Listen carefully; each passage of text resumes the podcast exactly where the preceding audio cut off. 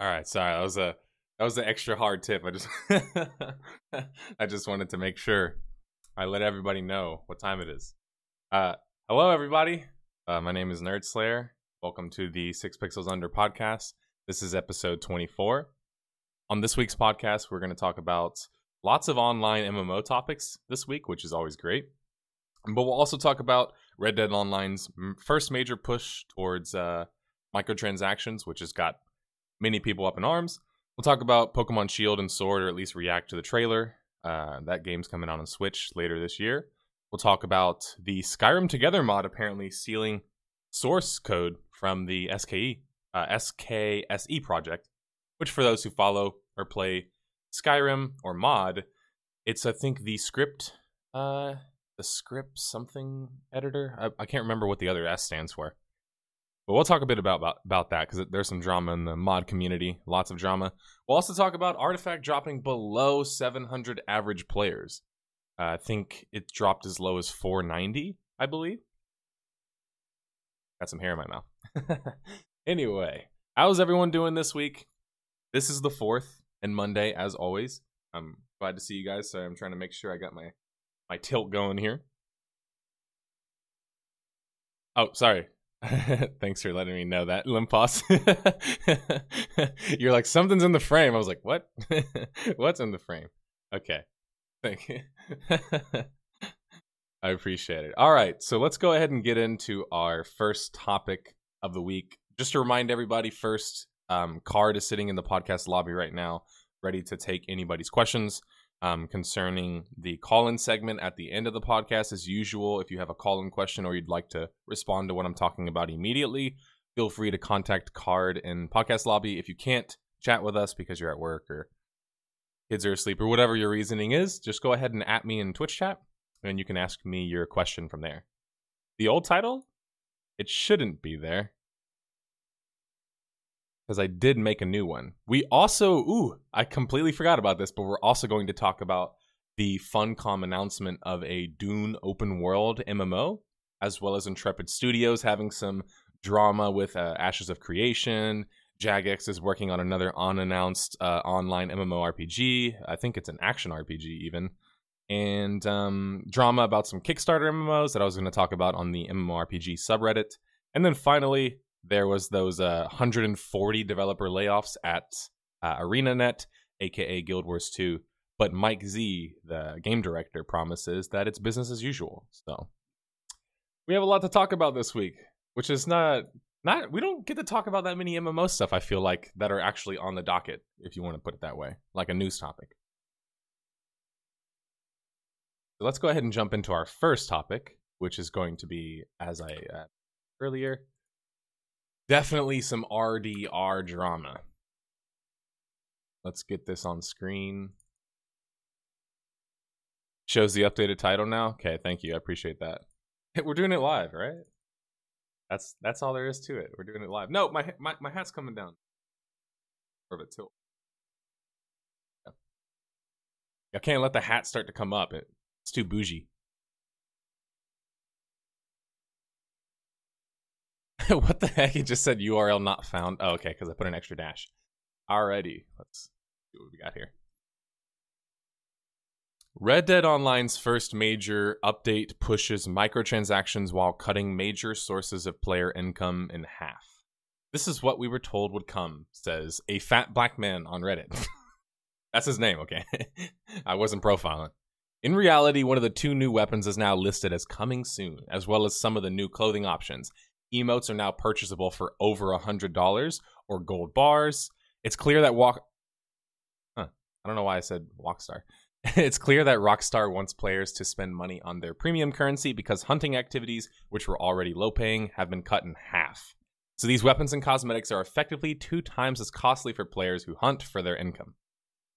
Now, obviously, this this was kind of expected, which is interesting because as it says here, like this is something that people kind of knew about now for at least a week or two. They knew that they were going to change some of the monetization in RDR, and not to mention they already changed it since its inception and since its launch. If you remember the the drama surrounding the RDR uh, online experience was primarily concerning that diamonds were worth uh, more than a can of beans was.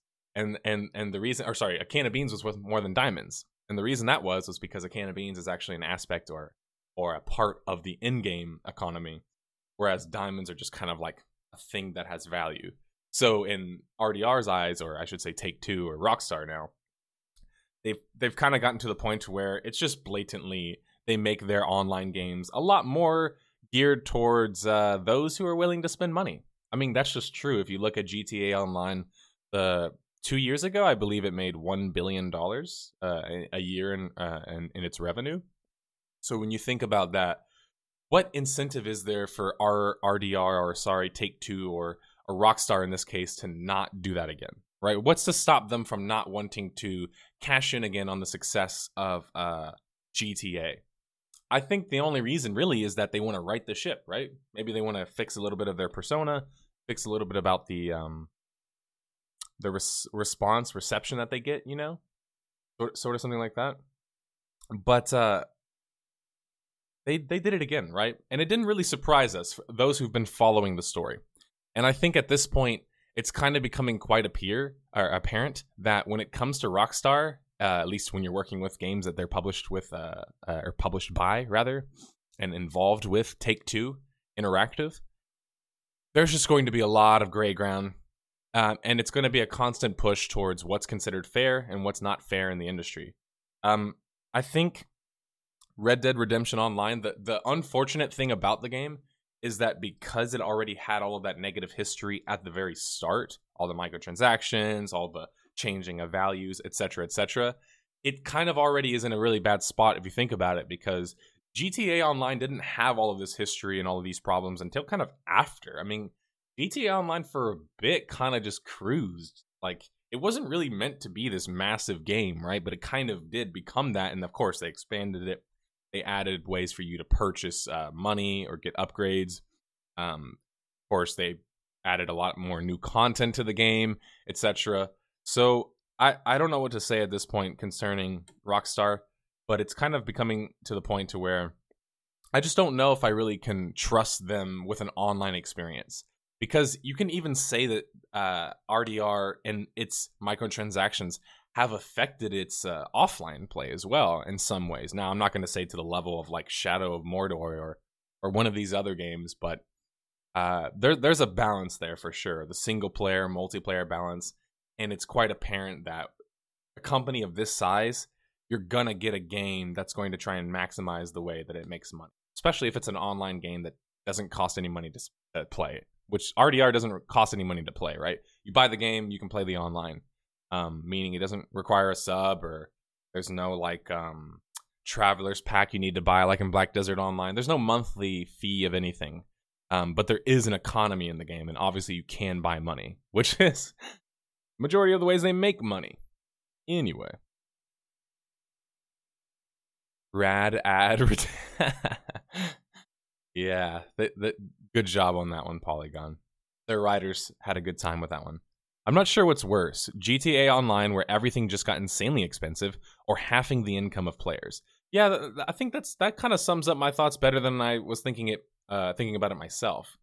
Where it's kind of like with GTA Online, it got to that point, whereas RDR started at that point and kind of was even worse because they instead of changing the prices, uh, I feel like Rockstar in this case kind of realized that we don't need to change the price. We don't need to increase the price or increase the amount of microtransactions. We can just lower the value of it in the economy, the which guy. is basically the same thing, right? Wise and pretending to know how to fight with my hands. Thanks for the resub, AKH925. I appreciate that. How you doing, by the way? They still make obscene amounts on GTA 5 online, so clearly whatever they do works for them. From a business point of view, and well, that took to RDR because why not? Right, exactly. All right, not much more to say about that. We'll have to watch the story unfold. Um, I, I'll say this though: um, don't support these kinds of games. when a game blatantly is changing the economy just so they can essentially create more monetization surrounding it, it it's kind of like um it's one thing to do it in an MMO in a free to play game, right? But this is a game that costs money to buy. This is a full price game that also has an online portion. This is where it just for me it just gets lines get crossed, you know? It's not the typical free to play thing that we're very used to in the MMO world. All right, let's watch the um Let's watch the trailer for Pokemon Sword and Pokemon Shield. Now, for those who aren't Pokemon fans, I'm sorry, but I've been a Pokemon fan for a long time. I also have a Switch. And I've always looked for more Pokemon experiences that you can play in 3D or that you could play in, I guess, just a higher graphical fidelity. And obviously, as the gameplay on screen shows, this is kind of what they had in mind. Now, some of these textures are um, definitely Pokemon textures. They're a little bit rough around the edges if you can't tell in the background. Even the backdrops need work. They might need to load some higher uh, res backdrops. But this is so early. I mean, the game launches in like eight months at least, like seven to eight months. Anyway, I'm I'm excited about this. I'm happy to see more next gen Pokemon titles. I don't want to see the same Game Boy title. I don't want to see the same DS titles. I don't want to see the same experiences. I'd like for us to be able to take the Pokemon world and universe and really leverage it. And in this case, seeing gameplay footage that rivals like Final Fantasy VII, you know, like that that's really cool for me because even though Final Fantasy VII came out like 20 years ago or something, like a long ass time ago, it's cool to see it on a Switch. And I will be making a purchase um, of this game, and I hope it has co-op or I hope it has some form of battling online.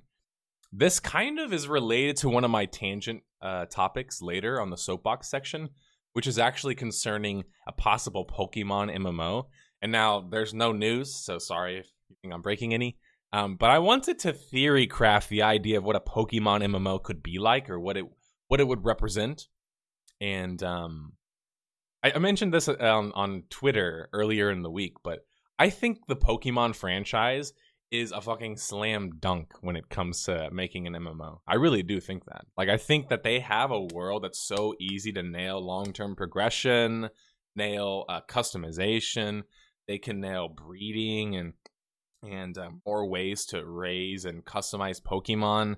Uh, you can have player run gyms. You can have player run like Final Fours. You can have like there's just so much you could have in a Pokemon MMO the idea of switching between different Pokemon, which allows you to level them up. You could also level up your trainer. There's different types of Pokeballs, etc., etc. There's so much depth and and and and um fun. I feel like in the Pokemon realm, but obviously, as people know, it's not exactly a franchise that is led by those who are very fond of MMOs or even just online games. Period. Nintendo's not really known for that type of experience and it's slowly getting there. I'm seeing them slowly make progress with like Splatoon 2 and Super Smash Brothers Ultimate.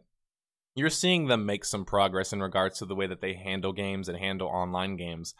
But yeah, Nintendo's not the company that's really gonna do an MMO. You know, it, it doesn't really seem like that kind of company. That being said, there's tons of Japanese companies who can. That's I, I, say tons. Sorry, I should say that there's a couple Japanese companies that can, that could you know, they, they wouldn't even have to leave Japan in order to get help, is what I'm trying to say. Look up Temtem. That's a pretty decent Pokemon esque MMO. I'll I'll look into it. I appreciate that. Temtem. I think I've heard of this one, or I've at least I've seen some sort of gameplay review of it. One thing that's difficult to do with uh, Pokemon copycats is really nail the the lore and the feel of Pokemon.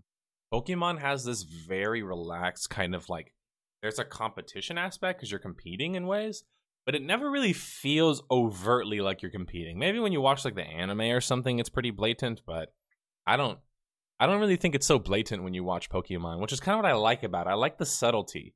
This is kind of cool to see here, this Temtem game. Um, obviously, this is an alpha, and this was footage from like last year. Let's see if we can find any earlier footage or later.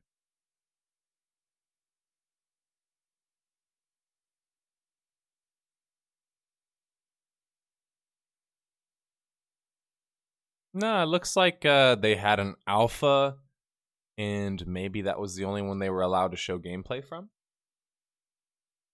Oh, I've seen the Kickstarter trailer before. I was hoping that there was some more gameplay concerning it. But I mean, it's funny because they literally took the exact Pokemon idea and kind of made that into a game. Like I think this game could have an audience. I'm not saying it's going to be huge. It'll be bigger than uh, Artifact's 500 players, but uh, it, it's there's definitely an audience here. And um, the first company to get this kind of game right, it's going to be huge. I mean, guys, think about this. And I know I got some OGs in chat, but you guys remember Neopets? Like, do you remember how big Neopets used to be? Neopets could have been massive, but why didn't Neopets become massive? Because Scientology took over, which is partially true. Still, I think about Neopets, right? And I'm like, why was Neopets so fun? Mini games, raising the Neopets, customization, all the same reasons that Pokemon is fun. But then I think about no one remembers Neopets except for the OGs, really. And sorry, Temtem, but this is a clear uh, new brand that's trying to kind of implement and and, and I don't want to say innovate, but like um take some ideas from the Pokemon franchise and kind of push that to the next level in an online title, which I'm happy to see. A title like this could inspire Nintendo. I mean, you never know if Temtem, you know, this game becomes successful, Nintendo could say, you know what, maybe there is something here. That's usually what these big companies do. Is it always takes them having to to sniff the sn- the scent of money in order to kind of be inspired to want to do something creative. At least that, that's how it always seems to me. Digimon is going to make a comeback. It's funny you say that because my best friend loves Digimon. He's a huge Digimon fan, even though he admits that the Digimon games are incredibly grind centric. I want my dragon breeding MMOs back. yeah, see, I'm seeing the nostalgia in, in chat. It's so clear that I, I I'm willing to wager the majority of my, of my audience would at least try a Pokemon MMO, just on name recognition alone. It's also like I said, it's it's a perfect game that you actually want to re-level your characters in. Think about that.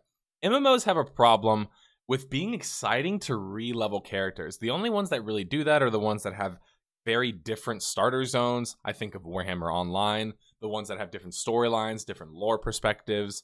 Um, mostly storylines, I would say, is probably the biggest reason, as well as class and maybe um, maybe a faction has like a specific uh, restriction to what classes it can play.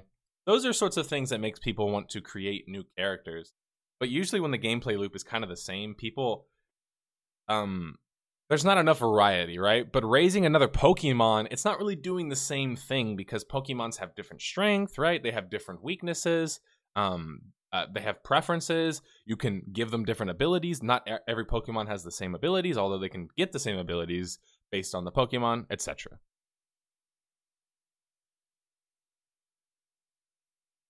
There are tons of games using the Game Freak IP Pokemon illegally to create an MMO. They are fun. Check out PokeOne, for instance. It's funny you say that because I literally was just looking into those. Um, I was trying to kind of like gauge what like fan created projects have done in the past and see kind of like maybe how that would represent itself in an official Pokemon MMO title. So I've looked at a couple of these. One of them is actually in 3D, which is pretty impressive for a fan made project. But I believe the oldest one is just kind of like the standard top down Pokemon experience where you can level them, trade them, battle for free, um, etc. I think you could even um, compete in the gyms. Uh, one of the Pokemon MMOs, the fan made ones, sorry, I don't remember the name off the top of my head, but one of them you could actually uh, as a starter player, you have to go through like the starter zone, which has gyms and I think it has a final four. And once you get past that, then you can actually get to the next zone, which allows you to PvP. So they're obviously like people are thinking about this stuff, and those aren't official titles, so please don't sue me. But um, they are definitely MMOs that try and emulate the Pokemon experience. Now, just to kind of show you guys uh, um, some of those on screen. Here's uh top five Pokemon MMOs.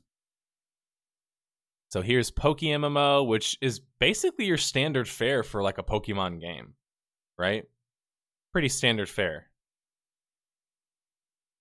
I mean, come on. You guys watch this and you, you're telling me that Pokemon couldn't be a big MMO? If it seems like I'm passionate about this, it's because I thought about it and I'm just like, why is no one else talking about this? Like, how come I haven't heard anybody else make this point? I realize it's Nintendo, so everyone's just like, Uh, Nintendo. they don't really want to have to go through the thought experiment if they don't think the company's actually going to do anything. Huh. Here's the Pokemon 3D MMO, which is pretty interesting.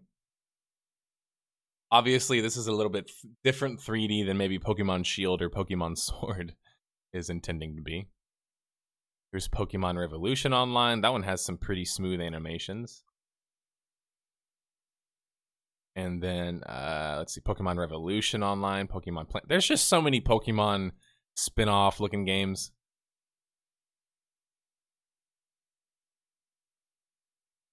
I wonder why this PokeOne is at the very top. I probably would learn that if I listened to the video. Ah, so they've got a different battling system. So is Pokemon the one that you can battle in 3D? I believe it is. Huh. That's like the Pokemon Stadium kind of thing. Anyway, I digress. Nintendo does not own Pokemon, but there's no way that they'll ever let Pokemon, uh, or should I say, game, uh, make an MMO. There's no way. Let's see. I just want to look at their uh, their bill here. Let's see what Game Freak's done in the realm of multiplayer games. Oh god. I know that I'm not I'm not unveil or I'm not pulling back the veil for any of you guys who follow this or know about Game Freak or the Pokemon franchise or Nintendo. But man, they have like no multiplayer games here, dude. It's pretty depressing. Let's Go Pikachu has a co-op. Um obviously Sun and Moon and the normal Pokemon experiences all the way back to like silver, I believe. You can play um against each other in the Pokemon battles. I'm not seeing anything else that they have here that's anything close to a multiplayer title. Which I mean, unfortunately kind of leads credence to the the idea that they're probably not going to make a Pokemon uh multiplayer title in the future. But that's just that's just sad to think about. Also, Game Freak is like a really unknown company for having such a high profile game. Probably because they always just hide behind Nintendo's name. I mean, they don't really need to rely on the strength of their own name uh, when they're played on all the Nintendo platforms. I mean, it seems like since the beginning of time, they were a Nintendo company, or at least a Nintendo focused company, which is interesting. This is a little bit of a tangent, but I'm curious what your guys' opinion is on this. We've seen certain companies that obviously have close relationships with other publishers, and I wonder. In this case, there's no evidence to suggest that Nintendo uh, has Game Freak as a subsidiary. But hear me out. What is interesting is they clearly are basically their sole publisher. I mean, I haven't seen anybody else publish their games uh, their Pokemon games, I should say. Because apparently they did some game called Tembo the Badass Elephant that was that was uh, produced by Sega. Yeah, I mean, all the Pokemon Pokemon games are published by Nintendo. So what I'm trying to say here is, I wonder if there's a specific reason for that, and they're not just like latently a subsidiary of Nintendo, which is what you usually see whenever games like this, like Dice or companies that release uh, franchise games and they release it year after year after year, you typically see them get acquired by the company that publishes them.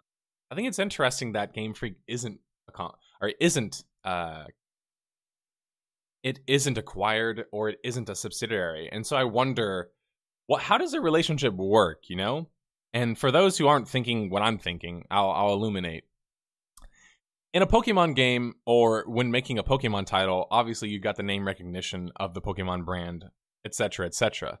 The thing though with Game Freak is that what if they can't make Pokemon games anymore? Like let's say Nintendo says we don't want to publish you or Nintendo says we won't let you have the rights or allow you to have the rights. Again, don't know the right situation exactly, but usually if a publisher is involved, they have the rights to sell that game. So that, that's still a problem uh, in particular. Game Freak doesn't own the complete rights to Pokemon? Because, I mean, that would make sense. If Game Freak didn't completely own the rights to Pokemon, that would make sense. Because then Nintendo could essentially say, you guys are making a Pokemon game. and they, I mean, what, what can they exactly do about it? But it's just whenever your company has all eggs in one basket, it's it, like I struggle to call it a business because if you think about it, a business doesn't just put out one thing generally, and especially in the the world of gaming, uh, a business or a developer is not just going to put out one type of game typically.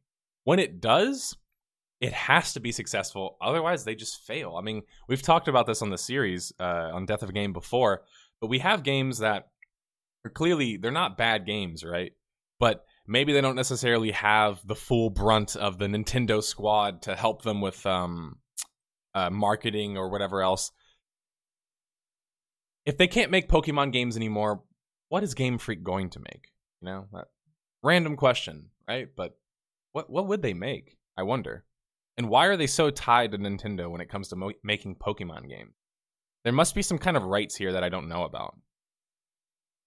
Ah, okay. Germa2 says it's split between Game Freak, Nintendo, and a, apparently a third party.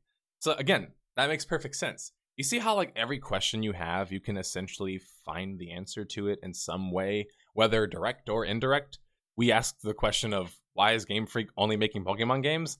And well, I think we know why now because they don't own uh, their franchise and, and you know incomplete anymore. So they kind of need Nintendo, which creates this weird interdependency, which you don't really see that often, except from like EA companies. EA creates an interdependency because they own you. But Nintendo doesn't own Game Freak, but it's almost as if they do indirectly. The third party is a company called Creature. Huh. Man, this is really interesting. I, I hope that there's a Pokemon MMO. I'd love to look into all of this. I appreciate that, but talked way too much about Pokemon. Sorry about that. okay, um, so I mentioned the Skyrim Together mod, which obviously is a Skyrim mod that allows you to play with your friends. Apparently, there was some recent uh, news that apparently that there was a previous programmer who was working on the Skyrim Together project who kind of had this like not a magnum opus, but what do you call it when it's just like a big reveal? He just like revealed a bunch of information. Apparently, he was forced off the team because even though he was the programmer, the other guy that was involved in the project had more like say. He started introducing a uh, donation um, drive and and um, Patreon and that sort of stuff and this is all stuff I've read and and and and kind of gone through and pieced together on uh, the Reddit. But um, this is my first time reading this particular thread concerning what exactly was stolen. It says right here that the authors denied it, and when when they say authors, they're talking about the current authors. As you know, what I was just saying. Um, sorry, I didn't start that off as uh, best as I could, but um, what what they mean by that is that there was one developer in particular who kind of was like a big brain behind the project, kind of got forced out of the project. Well, he's the one that kind of spilled the beans. He spilled the beans that they were stealing SK, SKSE code, right? Which they do not own. And I do not believe is really fair or just if you don't credit them. Like, it's one thing to use a community created code or server, but it's another thing to use it, put it in your game, and then essentially sell it to somebody. Now, you might be asking, how exactly are they selling it? Because obviously they can't sell anything, right? They can't sell anything um, concerning it because they don't have the rights to sell it. I mean, they get squashed by Bethesda overnight, right? But at the same time, you look up their uh, Patreon. I can spell together. And this is what has people kind of morally questioning it all if they're stealing code, not admitting it, forcing one of their developers out, and then trying to cover the story up, and they're getting paid $25,000 per month to do all of this, obviously that's kind of the problem with some people. They're thinking, why are we paying for something that you're essentially not even doing yourself? It's not even original code, right? And by the way, for for the programmers out there, the comp sci majors, I realize people steal code all the time, right? But when it gets caught, and in this case, when it's a higher profile case, it's obviously problematic, right? Because there has to be some sort of like middle ground where we can trust that if we're going to put money into somebody, even if it's on a uh, voluntary basis, like a Patreon, there has to be some level of trust, right? That what they're doing is right and what they're doing is not uh, morally wrong, right?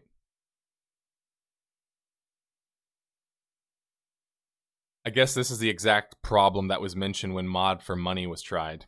And and that's the unfortunate problem about it as well, Lemposs. That's a good point. When you introduce money into the equation, you introduce the the propensity to to to do things that are morally questionable. Whether it be a reviewer who gets paid or gets a free game or gets a all expenses trip to where Bali, wherever the hell, right? Uh, they're part of the EA Game Watcher program and etc whatever they're th- oh, sorry a little bit of shade there but um, anyway like Lemposs said when you introduce money into the equation it really muddies the water right? It muddies the legality right? It, it muddies um, is bethesda going to squash us? It muddies that. It also muddies if you as a person can trust in this company or in this case just a mod team right? That's the thing is it's this is a mod team I'm just bewildered by 25,000 per month. That's a lot to make a mod in a Skyrim game. I know Skyrim is a massive game and quite possibly one of the biggest games of all time. But then I'm also like, do we need to get there like this? Can we get there maybe in a little bit better of a way? It's morally questionable, but let's put it this way.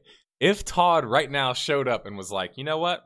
You guys are right this is morally questionable. We're gonna steal all of their code and make a Skyrim co-op game for you guys. I think most of us would buy it. I think most of us. I think we're kind of like we we we can talk about Fallout 76 because Fallout 76 is so clearly flawed and not a typical Bethesda game. Skyrim co-op? I mean, I think we found the end for Todd to sell another Skyrim copy to us. I honestly think Bethesda's watching this with an earnest eye. They're curious, what can this mod team do that we can't? I'm just kidding. but they're thinking, what can they do with this so we can swoop in at the last second, take advantage of it, and then basically steal their idea? That, that's kind of what I'm thinking, right?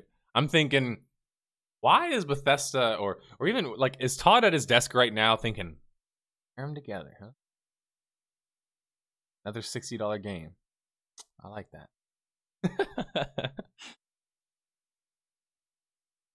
Sweet child, that game can't possibly still print that much money. Don't give him any ideas. yeah, he's watching right now, taking notes. Um. Anyway, look, there's mo- hopefully there's more information concerning this that comes out.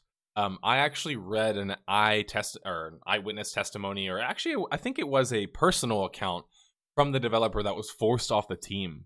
Um, unfortunately, I don't really feel like looking for it right now, so I'll have to hope that I find it later on and show it to you guys.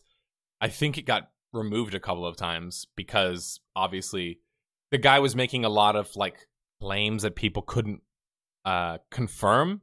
So I think they kind of removed his thread a couple of times, but then they eventually let it stick on the uh, on the I believe it was the games subreddit. So I have to find that one again. But this guy makes a good point here. This user, uh, what's his name? Derek Hallen says, I wish that 35K could just go to the SKSE team. I'm not a patron of this project, but if the SKSE team were able to take donations, I would have thrown at least $10 a year since I started modding five plus years ago. You guys work hard, and you're truly the backbone of the modding community for BGS games. You don't deserve the fallout from this or have Bethesda uh, ZeniMax put any scrutiny on you for it.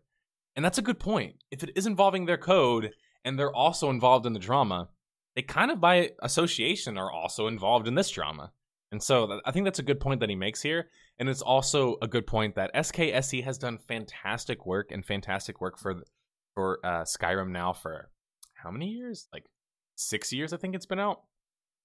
For for those who aren't involved in the moderating community, uh, or modding community, you probably have no experience with SKSE. But if any of you have ever played modded Skyrim, you've probably heard about a script editor before, as it allows for a lot of the more complicated mods to kind of uh, work effectively, right? Or work period, actually. Otherwise, you get those big blocky purple missing textures and all that other good stuff. Forgot about 76. I think everybody wants to forget about 76 at this point. Moderating, that's me. They made GTA San Andreas multiplayer mods, so I'm surprised that no one made the same for TES games, actually. I, am surprised by that too. The one for Morrowind, though, Lemposs, is very clunky and unfortunately very annoying to set up. I highly doubt most people have experienced it or will experience it. And I've said I'm saying that from experience. I actually um I haven't myself.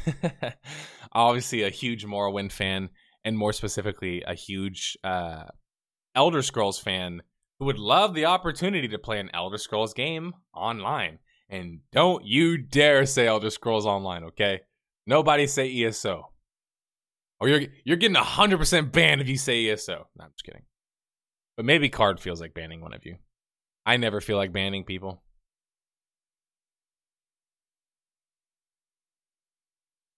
Just kidding. I like banning people too. We all like banning people. Nah, I like I like banning people who think they're above being banned. Okay.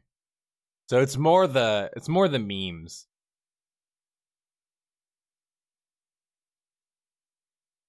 GTA 4 had basic multiplayer. That's a good point.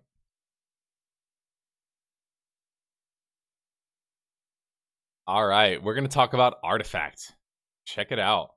These are the current Artifact numbers from 27 minutes ago, 24 hours ago, and um I think uh, is it how many months is that? About 5 months, 4 or 5 months. So the game's now been launched for about 4 to 5 months and obviously its initial success was you know massive right? It's the it's the valve name it's artifact. It's going to get a big audience initially. Their audience started at a size of concurrent players 60,000 all-time peak of concurrent players. That's monstrous numbers right? Within a single month they had dropped to 46,000 now i don't feel like doing the math at the top of my head, but obviously that's about a fourteen thousand dollar difference. Uh, sorry, thousand dollars, a fourteen thousand person difference, which is probably statistically speaking. Um, let's see. So it's probably twenty, nearly twenty percent, right? A nearly a near twenty percent drop in players. Another month passes and they drop all the way down to 7,000 players or 6,700 players, about 25%. I appreciate that. Somebody crunched the math um, in chat for me. One month after that, 6,700 players. Now, obviously, this is the biggest drop, right? The first month faded away, and then they had to face the music. That's what I like to say. After after an online game launches for a couple of months, it's almost like they're facing the music because many online games are just like they start celebrating before they even pass the finish line. They're just like, yeah, we a million subs, like SWTOR, woohoo, a million subs, biggest Star Wars game ever. Like people always celebrate in these multiplayer games before they even like get past the fucking finish line. And I and I, I can't help but feel like Valve was separate or was was uh celebrating right around here. They're probably like, yes, this can work. And then a month after that, that drop in players, this opens your eyes. This monkasses you. Even if you don't care about Valve or care about Artifact or card games, period. When you see that drop from 6,700 players to, you know, from 46,000 players to 6,700 players, that's huge. That's a 40,000 player drop in concurrent players. That's a massive drop. Fast forward one more month, guys and we're already down to 1,700 players. This month, we've reached as low as 30 minutes ago 437 players. Now, I mentioned all of these statistics and show you these charts to kind of show you my process of like how I end up determining if something is what I would call dead or not.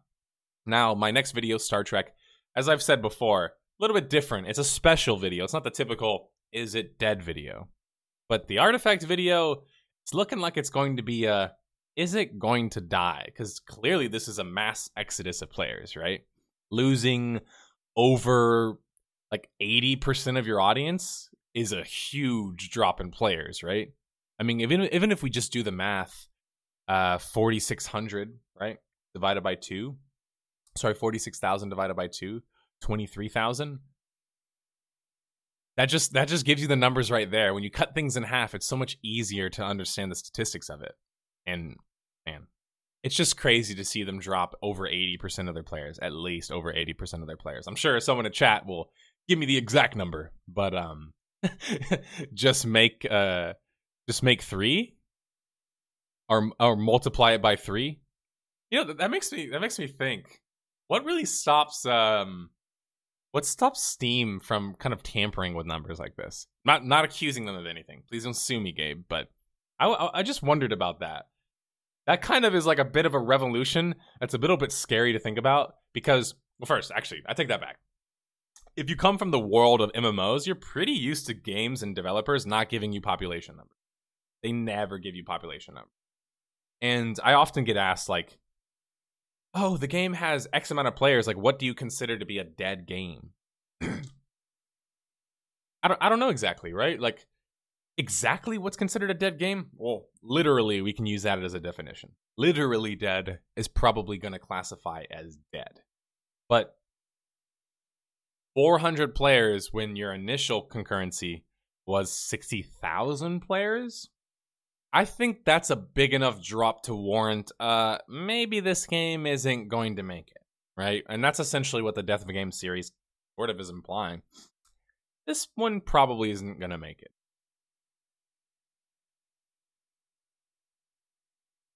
You meant any game part 3. Gotcha. It's going to be pretty rough for that game to recover considering one of the main issues is very much gameplay related. That's a good point, Pinzero Works. I appreciate that point. Um, I, I noticed that as well. It's funny you mentioned that because I told Card this that if I was going to do a video on Artifact, I was going to have to play the game and really get to understand its gameplay aspects and design. Now, I told you guys before on the podcast that you don't need to play every game to understand it. Some games are very easy to understand. Card games, on average, you kind of have to play a card game because they play similar on the surface, but they have very different obvious mechanics in the case of Artifact at least. It kind of plays in a way as like a MOBA card game. So now you're having this MOBA card game experience.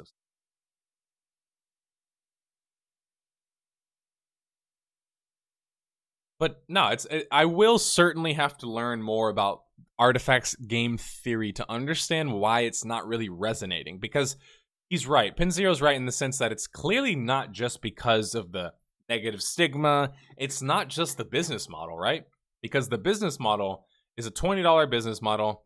And I've heard some gripes about this. And what I find interesting about the TCG community is they're almost like blind to certain things because they've been exposed to it for so long. But I think about fans who say, oh, but the reason why Artifact doesn't work is because it costs $20.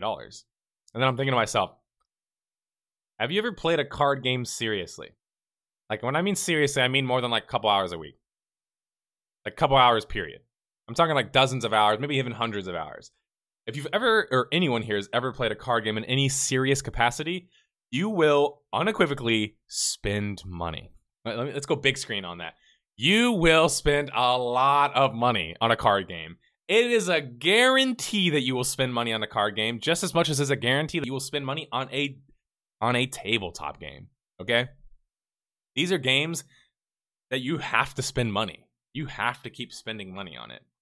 Thing about digital and the drive to digital with card games is that unfortunately cards are losing their same values. Now, MTG obviously has existed now for 30 something years. 40, I think, and is a massively popular, uh, very successful card game. Now, MTG had problems going online as well in multiple different occasions, and its best effort online in terms of its fairness, its business model, all of that, I would probably say is MTG Online, which allows you to trade cards, sell them for value, buy them for value, etc. Now, digital games these days and digital card games aren't allowing you to have that same ability, which is strange, right? Because that's kind of the main aspect of a card game is collecting. TCG trading card game most of these games and these digital games aren't TCGs. And th- this is like a, a strong distinction that I want people to understand. A TCG is a trading card game. A trading card game means that you own the card that you that you have. Because if you're going to trade it, you kind of have to have some level of ownership over it.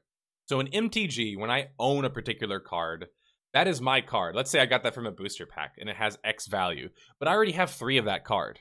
So what do I do with this extra card? Do I break it down for a fourth or a fifth of the dust, like in Hearthstone? No, right? Why would I do that? It's a TCG. I have a physical card. I just go up to my friend and say, hey, do you want to trade me something for this card? He trades me something of equal or comparable value. I move on. That's how TCGs work. The problem with CCGs or uh, I think I think is is the term CCG that people like to use these days. Sorry, I want to get the terminology right. Last time on the podcast, we talked about people don't get the terminology correct. I don't just want to call it a CC if people don't think that that's kind of the term that they usually use. So I'd like I'd like to hear some comments and chat for for from opinions of different people to kind of see what they think. The OCG that that just sounds like online card game. It was CCGs back in the 90s and early 2000s. Yeah, that, that's what I remember too. I remember it being CCGs when I was young as well. Um, but maybe it is OCG. Point being, I'm trying to make a clear distinction between a game that allows you to own a card and trade it for the value versus just collecting a card, aka you don't actually own it and you and you can't actually trade it. Now, when you look at a game like Hearthstone, Hearthstone has a card system which doesn't allow you to trade, doesn't allow you to actually own your cards, and doesn't allow you to get the full value of your cards.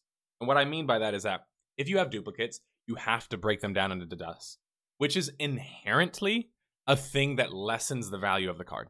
So all the while, when you play a game like Hearthstone, you put, let's say you play a game like Hearthstone for free. And first, for anybody who's ever played Hearthstone or anybody who's ever gotten to Legend rank or anything close to Legend rank, like rank top three or whatever, you know how unbelievably difficult it is to get to Legend with a free deck. It's hard. Have people done it? Yes. Professional players have done it. And that's another thing that drives me insane about Hearthstone. You don't need to spend money. if I'm a pro player or good enough to beat 99% of players, yeah, you're right. I don't need to spend money, right? Um, I don't think LeBron James needs his LeBron shoes in order to dunk on me, right? LeBron James could put on flip flops and dunk on me. Like he could just dunk on me in flip flops. He doesn't. He doesn't even need the shoes. uh, Pin Zero says Hearthstone's system is pretty sneaky basically get less value out of every pack you open that straight up doesn't give you a card that you want or need. And that's that that's a good point. You should, I know I'm I'm pulling the curtain over or from over your eyes, Lemposs. All this time, everybody got uh, everybody told you guys that Jordans and Nikes they were gonna make you fly, right? They were gonna make you dunk. I'm sorry, it's not the shoes. it's it isn't the shoes. It's the player. And just because a top player can be successful at Legend in Hearthstone doesn't change the fact that the vast majority of players have to spend a lot of money in order to be viable. They have to spend a lot of money in order to be viable.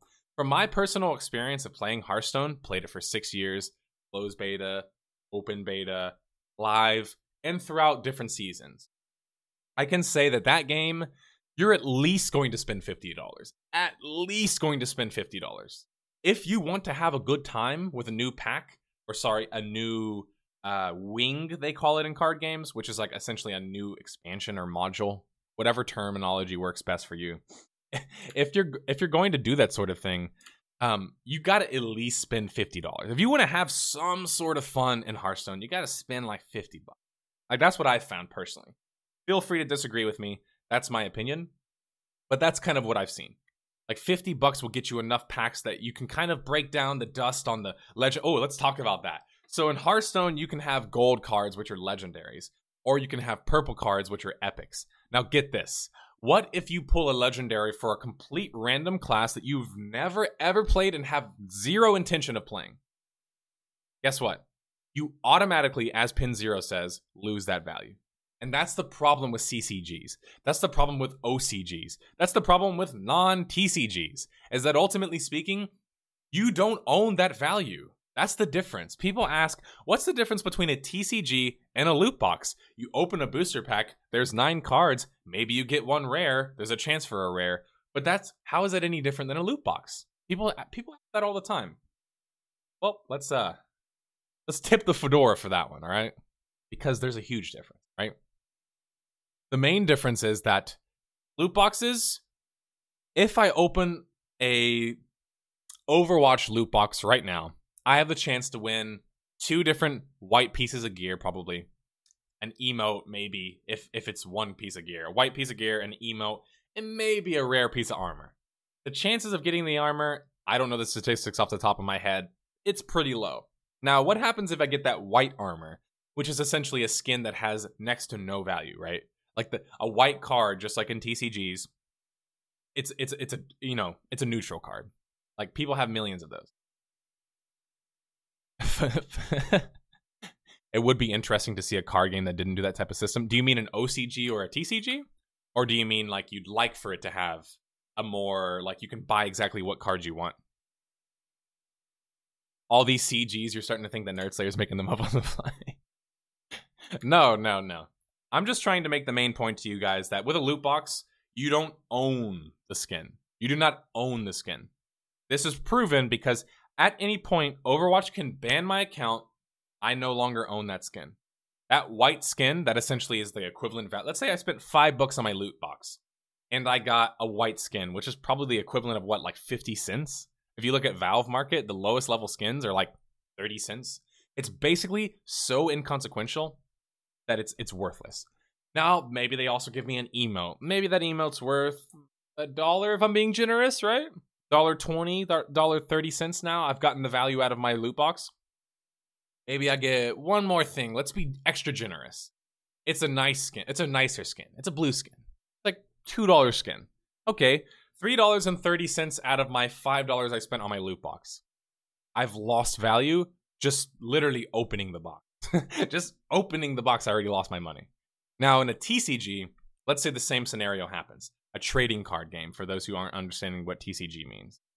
I open the loot box, I have the white thing that costs 30 silver, 30, you know, cents, and I'm like, "Hmm, I could keep it and use it as a filler card, or I could just tr- basically trade it as junk, like sell it for junk. That's what it's worth, right? But that skin that I didn't want, right? Or that epic character that I didn't want. Let's say I got that legendary character.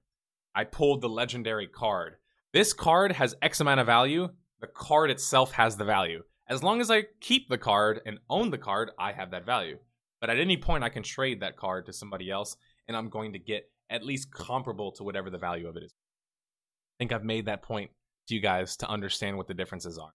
And so, to bring this back to Artifact into why there's been drama surrounding Artifact, Artifact charges everybody a $20 box price. Now, the reason they charge a $20 box price, I actually want to read. I don't misquote anything, but let's go to their Steam page.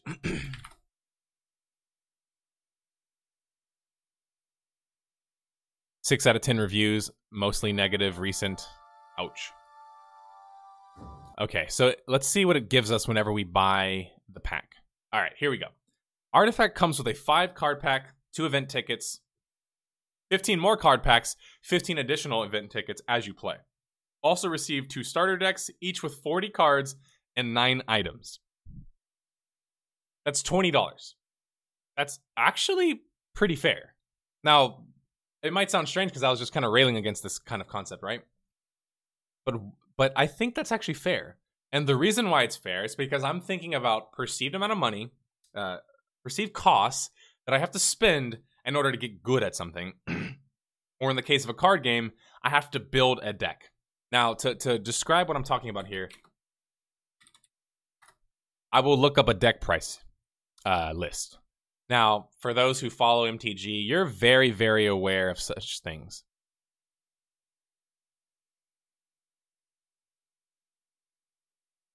So here's different cards. You can see their uh, values. I'll look at some metagame decks. And the beauty about this is it lets you know how much money you're going to spend basically if you want to get this kind of deck. And so let's say um I have a lot of money to spend. I want to spend like $500 on a deck. This is the kind of deck I get, right? I get this Esper control deck. It's 9 point whatever percent of the meta. It's a $516 deck that's been 5-0 before, meaning it's one it's win all the way to the top. Which means it's a good deck. Sorry for those who don't play the game. If you can go 5-0, you're pretty good. So I know exactly how much it costs. I know generally speaking, all the cards combined is going to run me $512. Pretty expensive, right? But why is that the case? Because the next season, or the next module, or next wing, whatever you'd like to call it, those cards aren't just immediately useless. That's not how that's not how ranked works, right? The, the constructed set, you keep the set up to a certain point based on previous sets. So you might uh, get rid of legacy sets in your card game, but you're going to keep certain sets, right? And so you don't just immediately lose the value of your cards whenever a new meta comes out. That happens in Hearthstone all the fucking time.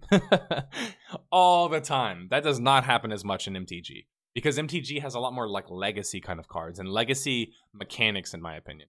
It doesn't always try and introduce like new and crazy mechanics.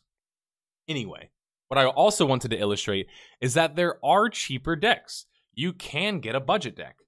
A budget deck, as as the name implies, is a deck for someone that maybe doesn't have the most money to spend. These decks are typically going to be more simplistic. They're going to be aggro decks. They're going to be mid range decks. They're going to be decks that aren't incredibly complicated because more complicated decks almost inherently cost more money. That's just typically how it goes. So you know, I'm I'm I'm gonna spend online five bucks apparently for for this uh uh deck, whereas to get it from Card Kingdom, you know, the paper edition, it's gonna run me ninety dollars. But again, let's say I spend $90. I don't like the deck. I'm like, eh, I'm going to sell it. I can get some of that money back, right? I might even be able to get the same amount of money back. With games like Artifact, you don't really own your card. And of course, Valve is brilliant in that they allow you to go through their shop.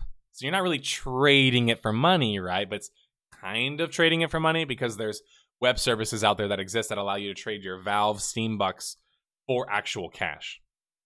There's so much middle ground here. And honestly, having this conversation with you guys now, realizing that I'm ranting a little bit, anytime I rant, it tells me there's so much here. There's so much to talk about with Artifact.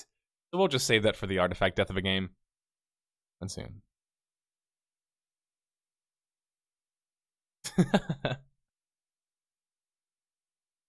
Gotta buy a life size Velociraptor. I wish these sites existed when I played. Oh, I know. Trust me. My friend showed me this site. I watched people drop $800 on new cards in one go. I mean, if you're a collector, $800 is probably like warm up, right?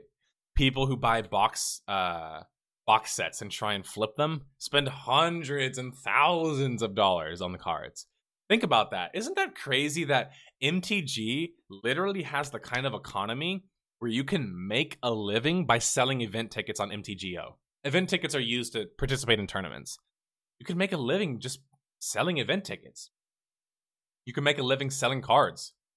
You can make a living trading with uh, and trading and selling cards rather.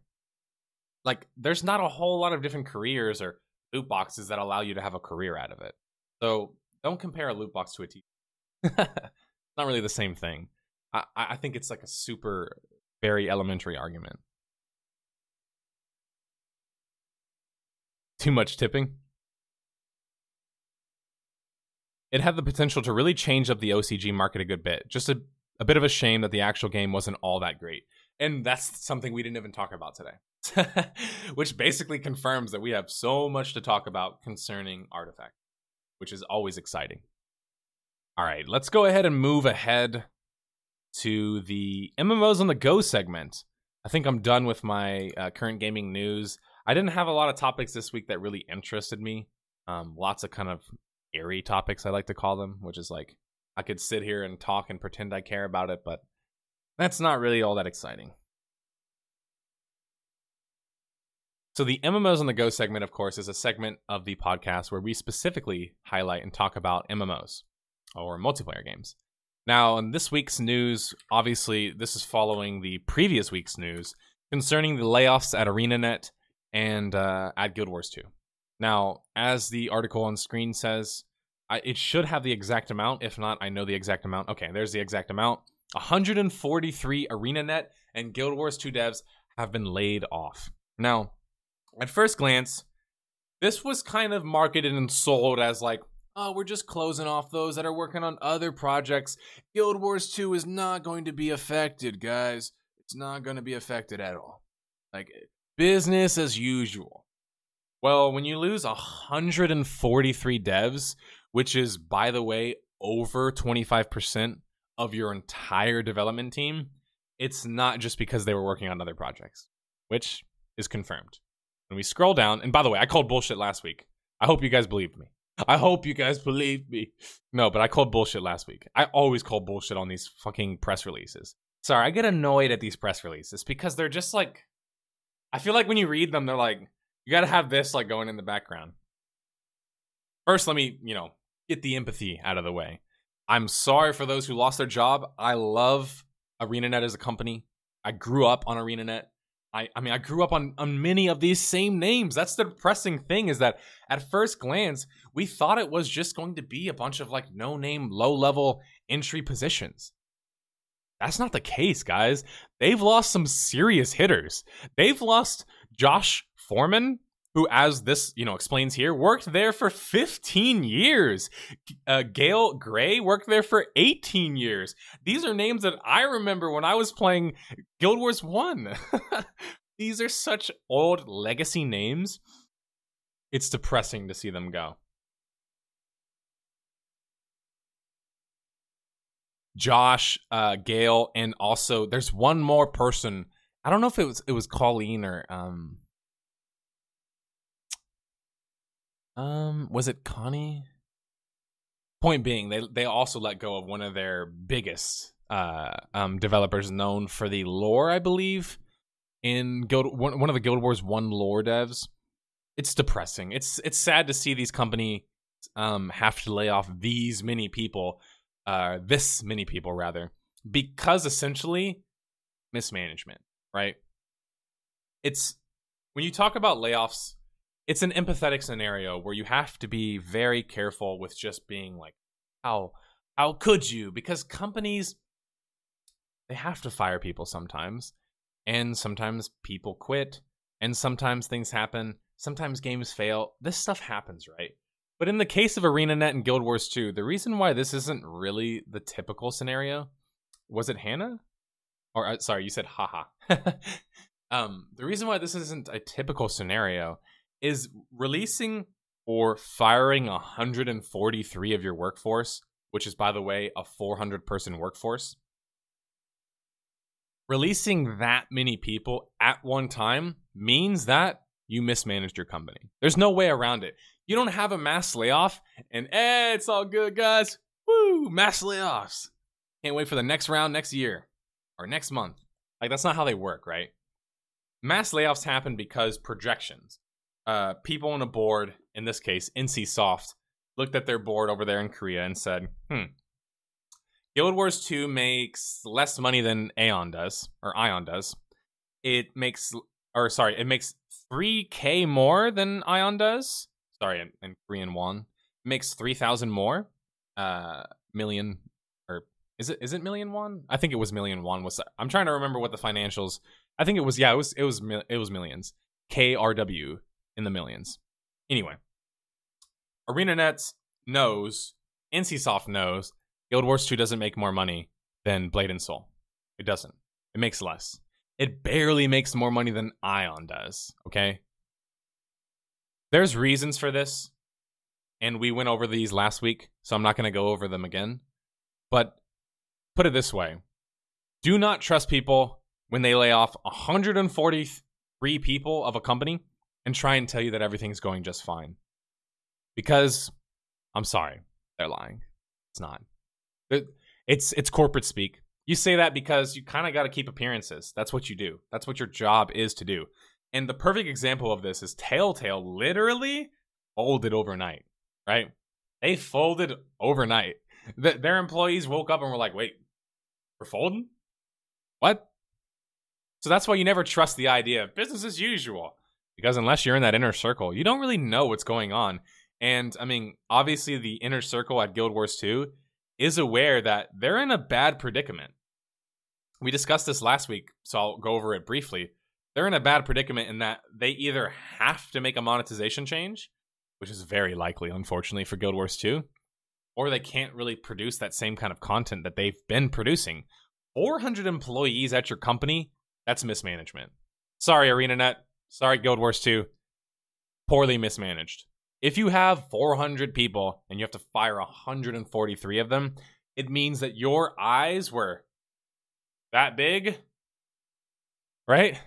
Where, whereas your stomach was that big. You guys ever heard that saying? Where your eyes are bigger than your stomach? They thought they were going to do much better than they did. And that's why they have to fire all of these people. To put it simply. Exactly. Got to keep those investors happy. And ultimately speaking, as we gone over with ArenaNet and Guild Wars 2, and ultimately NCSoft, if you're successful in Korea, whew, whew, sweat off your shoulders, sweat off your brow, safe. If you're not doing well in Korea, which Guild Wars 2 has never done well in Korea, NCSoft, they shut down City of Heroes when it was successful. They shut down City of Heroes when it was making money. Why? Because City of Heroes never took off in Korea. And I outlined that in my City of Heroes Death of a Game.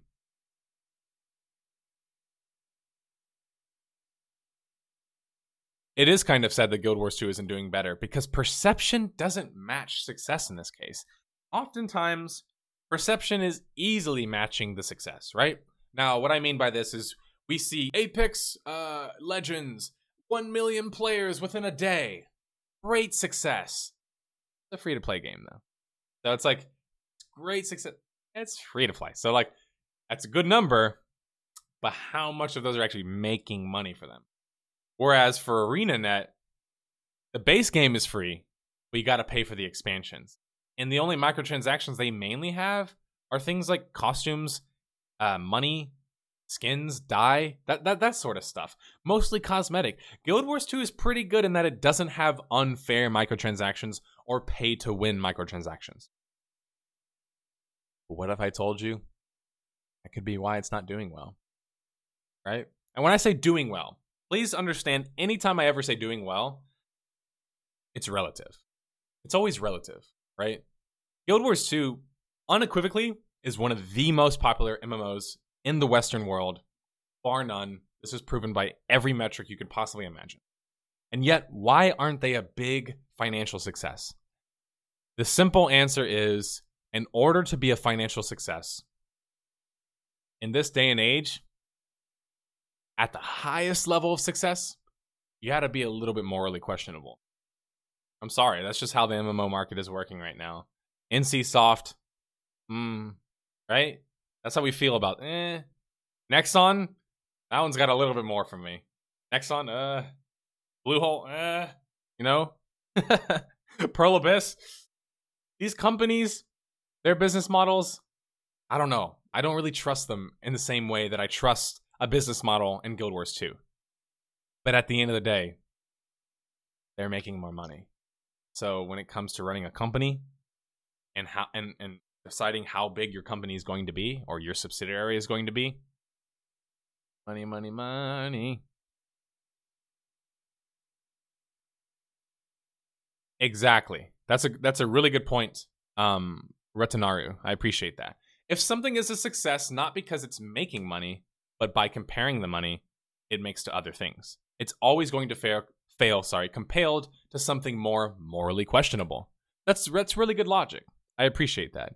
It makes sense, and it's because ultimately speaking, if someone is willing to be morally questionable, they will make more money than you. That's just been proven to me time. Go watch Wall Street, like the movie. Go watch both Wall Streets. Go watch um uh Wall Street. If you if you live near New York, just go watch people in that kind of world. Those are people whose minds work a million miles per hour They're also people who are a little bit morally questionable, right? Won't we say the same thing about a lawyer? A little bit questionable. we are such bad as consumers. I mean, depends on how what you mean by bad. From a corporate perspective, we're great consumers. We buy shit without ever looking it up. We buy shit without reading reviews. We buy the same wild card games over and okay, let you know what? I'll save that wild card rant for later. I I want to rant so bad about wild card. No, you know what? I, will do it now. Okay, I want to get it out of the way. We're talking about people making bad consumer decisions. Let me show, or look no further than making one of the worst consumer decisions you can make, period. And that's trusting in the company known as Wildcard. Let's go on a wild journey to uncover the company, Wildcard Studios. Now, I've done this a little bit before, and it was really, really entertaining. So I felt like doing it uh, now because there's been some new wrinkles to the story. And with new wrinkles come new storytelling, I guess. I'm not sure where to go with the with the wrinkle analogy. Okay. Now, for those who aren't familiar with who Wildcard is, they are the company behind Ark Survival Evolved. Now, if you haven't heard of Ark Survival Evolve and you've been living under a rock, this is the perception of the game. Overall, 69% over 165,000 user reviews, and still has a pretty good population.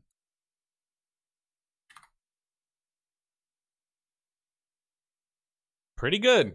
Pretty good numbers. 38,000 concurrent? That's healthy. That is beyond healthy. Now, the beautiful thing about Wildcard for me is that they started as an Ark survival company right? That's all they were. They were just some small private company who came up with the idea of doing Ark, right?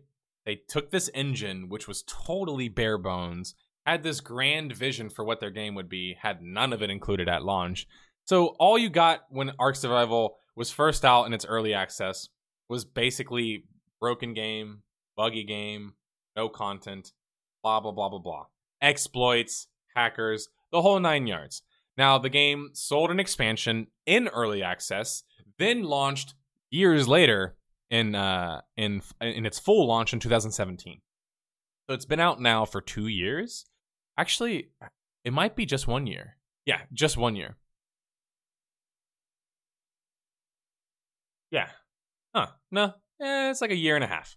So Ark Survival Evolved has been launched for a year and a half, but it's been out as far as I can remember, since 2000, was it 14? I believe they had the playable beta or alpha, sorry, the early access alpha. Now, you might be wondering, well, Wildcard doesn't seem that bad. They weren't. They were just a random company who made a game and had great success. Now, where the problems are introduced is when Wildcard gets acquired, right? This is when everything gets interesting. Enter Snail Games. In 2017, Wildcard was acquired by a company named Snail Games, a Chinese company that most people never heard of. Except if you followed Dark and Light. If you followed Dark and Light, which was a, you know, very famous, uh, infamous game, really, in the early 2000s that was supposed to be this grand and amazing experience that never really became anything. Now, it's something that I definitely will cover on the channel, but it's not as um popular as other stories, so right now it's a little bit more on the back burner. Point being, Dark and Light MMO, the original, it was rumored to have come out, I think uh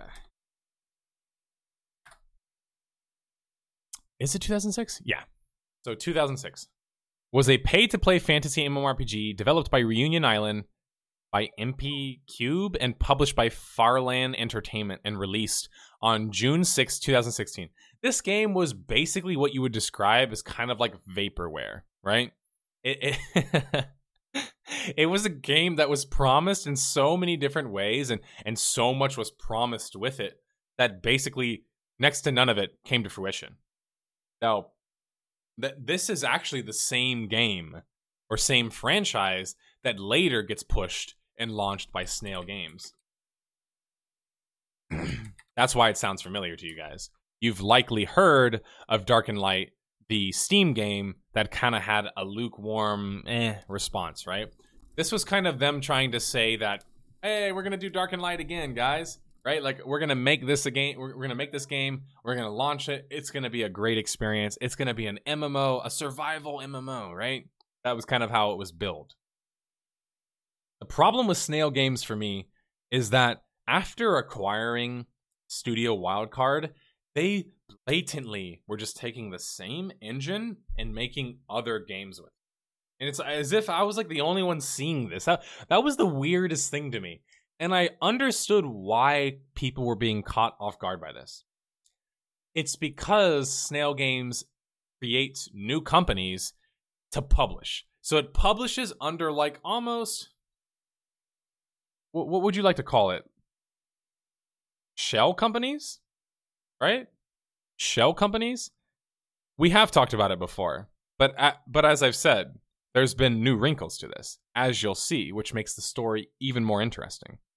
Dark and Light came out in 2017, or the early access came out in 2017. They did PixARK, they did the Ark Park, blah blah blah. Now, if I look up Ark Survival, so if if you just saw that, Snail Games only had like maybe two or three games they were publishing. Now when I go to sorry, not Survival the Fittest, dear lord. Studio Wildcard developer or Instinct Games.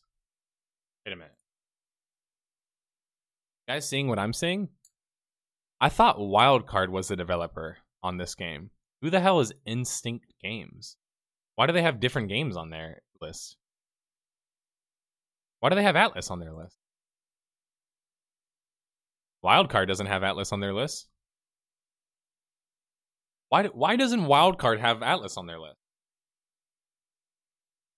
Because they literally are creating another company using the same assets and making the different same game.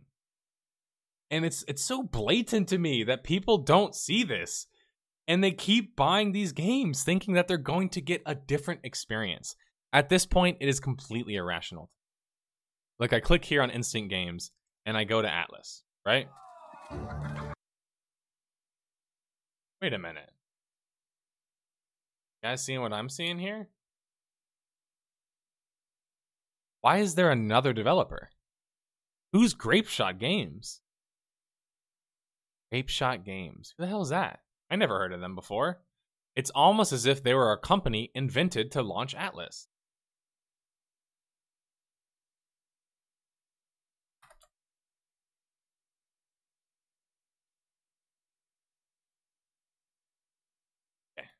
Sorry, rock, paper, shotgun. You ain't getting it. Here we go. We've got some information. Grapeshot Games is both the developer and publisher of Atlas, or sorry, Atlas, with co-developer Instinct Games. Grapeshot Games was founded by two co-founders of Ark Survival Evolved, behind Studio Wildcard, Jeremy Stiglitz and Jesse Rapczak. Yeah, that's a hard to uh, pronounce name. Rapczak. You guys, you guys on the on the same you know crush I am. Like, is anyone else seeing this? Am I crazy here? I, I, is is the mystery unraveling for you guys? Grapeshot Games is the same company, and why would they change the name? Like, what's the conceivable reason to not just do it under the same company? Well, perception, right? If your game's not positively received, it doesn't make a whole lot of sense to launch it under the same company because it's going to have a negative history, right? It's going to have a negative stigma and it's likely going to sell less because of that. So, what they're doing, what Snail Games is doing ever since they acquired this company, because by the way, Wildcard wasn't doing this before. They were just a regular, normal, small company that basically hit it big with Ark Survival. No, no more complicated than that, right? But after they were acquired by Snail Games two years ago, a Chinese company which literally churns out copycat games, sorry, copycat games, now we're starting to see the same thing with Wildcard. It became Instinct games, it became Grapeshot games, and but wait, there's even more. Check this out. Um,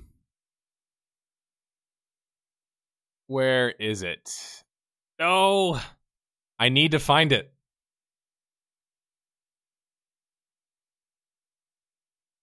Well, does anyone know what the name of that new, that new Western game that was just uh, talked about?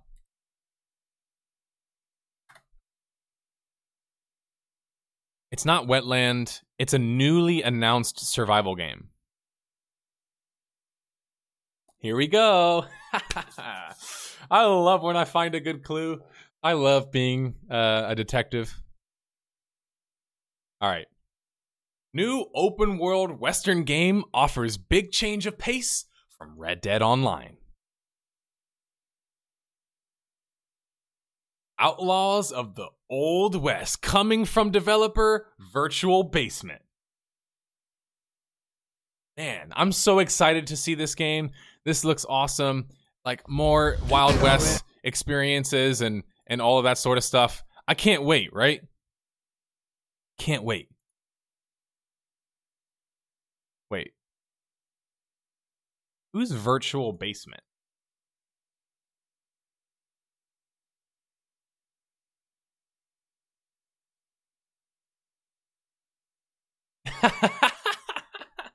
I can't make this shit up, man. I can't script that. Like this this was the best way I could have told this story. Because I just type in virtual basement and the first thing that comes up is Ark Survival. it's right there. It's right there, guys. Who the hell is Virtual Basement? Like, who are these guys? Why do they keep creating new companies using the same engine and releasing new games? This is clearly the same engine. You can tell from watching the game. They do all the same things the previous trailers do. I guarantee this is not gameplay. I am a thousand percent sure this is not gameplay. Just as if what we saw with Atlas in their trailers was not gameplay.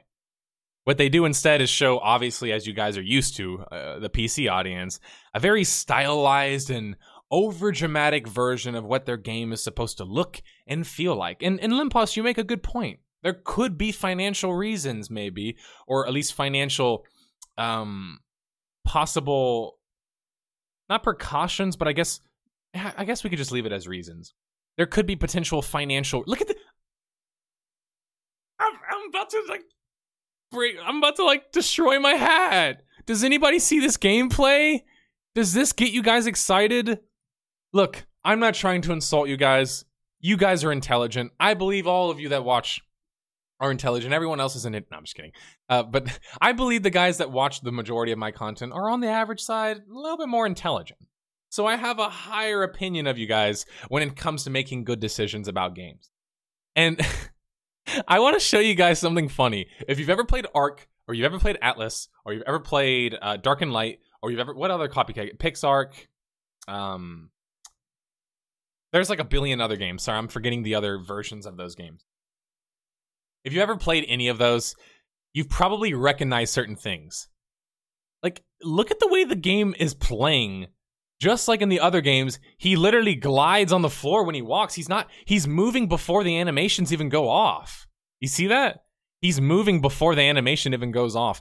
This is called sliding, right? Animation sliding. You see this shit all the time in Unreal games, but more specifically, in Ark game, in Wildcard game, in Snail games. You see the same problems. Atlas had the same problem uh, and and still has many of the same problems. The reason why I went through all the time to go through this again is that no matter how many times these guys change their developer name, change their publisher name, it's the same fucking company, and we need to hold them accountable. So please don't get caught in the marketing of the new Outlaw Old West game. These guys are nice in that they even said it's from the Ark developers. Other articles don't even tell you that. They don't even tell you it's the Ark fucking audience or the the Ark um this one. This is a perfect example. New open world western game offers a big change in pace from Red Dead Online. Why would they sell it that way? Why doesn't the journalist who did this article Alessandro Ferrari, why don't they take the time to carefully explain to you who these people are and tell you what to expect? Why don't they do any of that? There's not a single mention in this entire article that this is related to Ark, that this is related to Studio Wildcard, or that this is related to Snail Games. This is fucking horrible journalism. And this is what I kept seeing pop up on my feed over and over again. And this is why I ended up wanting to do another talk about this subject, even though we have covered it before. Is like, really? When is enough enough? Like, when are we going to start holding these people accountable, right? When they're literally misleading us. No wonder people make bad purchasing decisions. That's why I don't hold it against you guys when you make a bad purchase. Because making a bad purchase doesn't mean you're screwed for life. Like, doesn't mean you suck for life. You make a bad purchase, you made one bad purchase. You can learn from it. You can make better purchases. You you take new information in and hopefully that allows you to make better decisions in the future. But if you keep getting sold the same games and expecting a different result, I'm sorry, you're just insane. That is the definition of insanity. And the other thing is is that when it comes to looking into these new open world games or these new MMOs, look into the company, guys. These games, you need to look in multiplayer games, you must look into the company. It is a leave, living and breathing game. What a living and breathing game means is that at any point, they could add an update that kills the game overnight. They could add a microtransaction game that kills the game overnight. Single player games don't have that same level of uh, impact. So making a bad decision with a single player game, usually you can just kind of refund it. It's it's not the biggest loss of time or whatever else. But these open world games that are coming out dime a dozen and are all the same trend and all from the same company, just fuck off, okay? I'm tired of this shit. I've made so many bad purchases. In fact, my channel is a channel of bad purchases. the difference is is that we're learning from this shit. We're not going to keep buying the same Chinese crap. And no, I don't mean that racially. I mean this is a Chinese company who clearly doesn't have the same care or precautions in the Western market that they do whatever and, and you know whatever market they uh, per- particularly are involved in, whether it be the Chinese market or the Asian market as a whole. We've seen this with Korean developers too, right? And we need to start holding these big foreign companies accountable.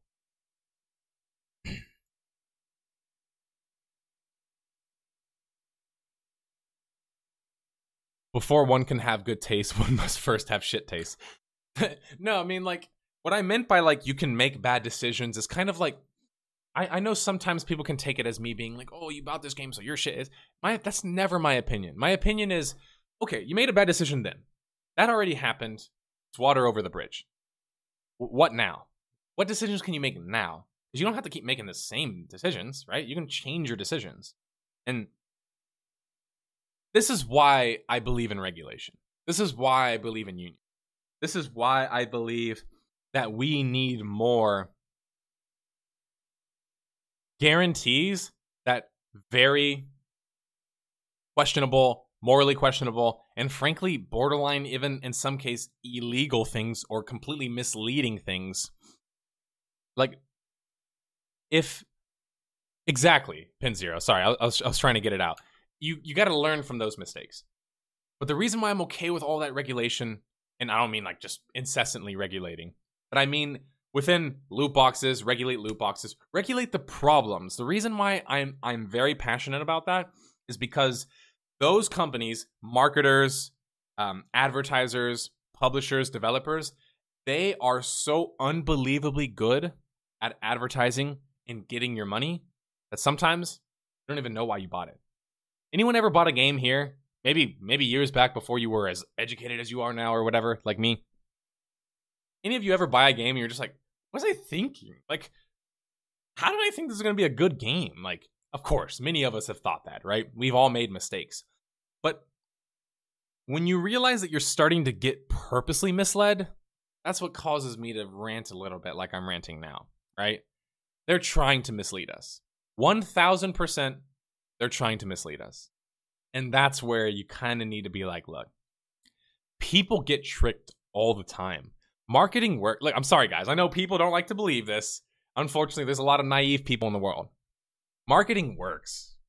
Marketing works. Advertising works. This shit works. Why does it work? Because it preys upon your deepest desires, deepest function. Like, what what do people want to do? They want to feel powerful. They they want that god fantasy game, Anthem, right? Or someone who wants to play like an RPG. They want that that story experience, right? So they can get sold on the story experience. They can get sold on the gameplay. They can get sold on the progression, on the PvP, whatever feature. There's things that you can get sold on that can end up kind of just being I don't want to outright say a lie, but just misleading. I mean, obviously everyone thinks about No Man's Sky initially, and there's tons of examples. So be diligent because you're not above it all, including me. Like we all can be impacted by advertising and psych- psychology. all right, that's enough ranting for me, I think.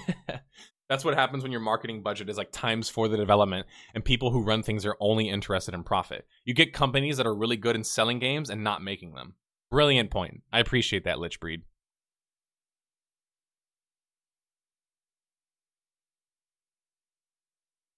All right, let's go back to the MMOs on the go segment because I had some more news that I wanted to unveil concerning that.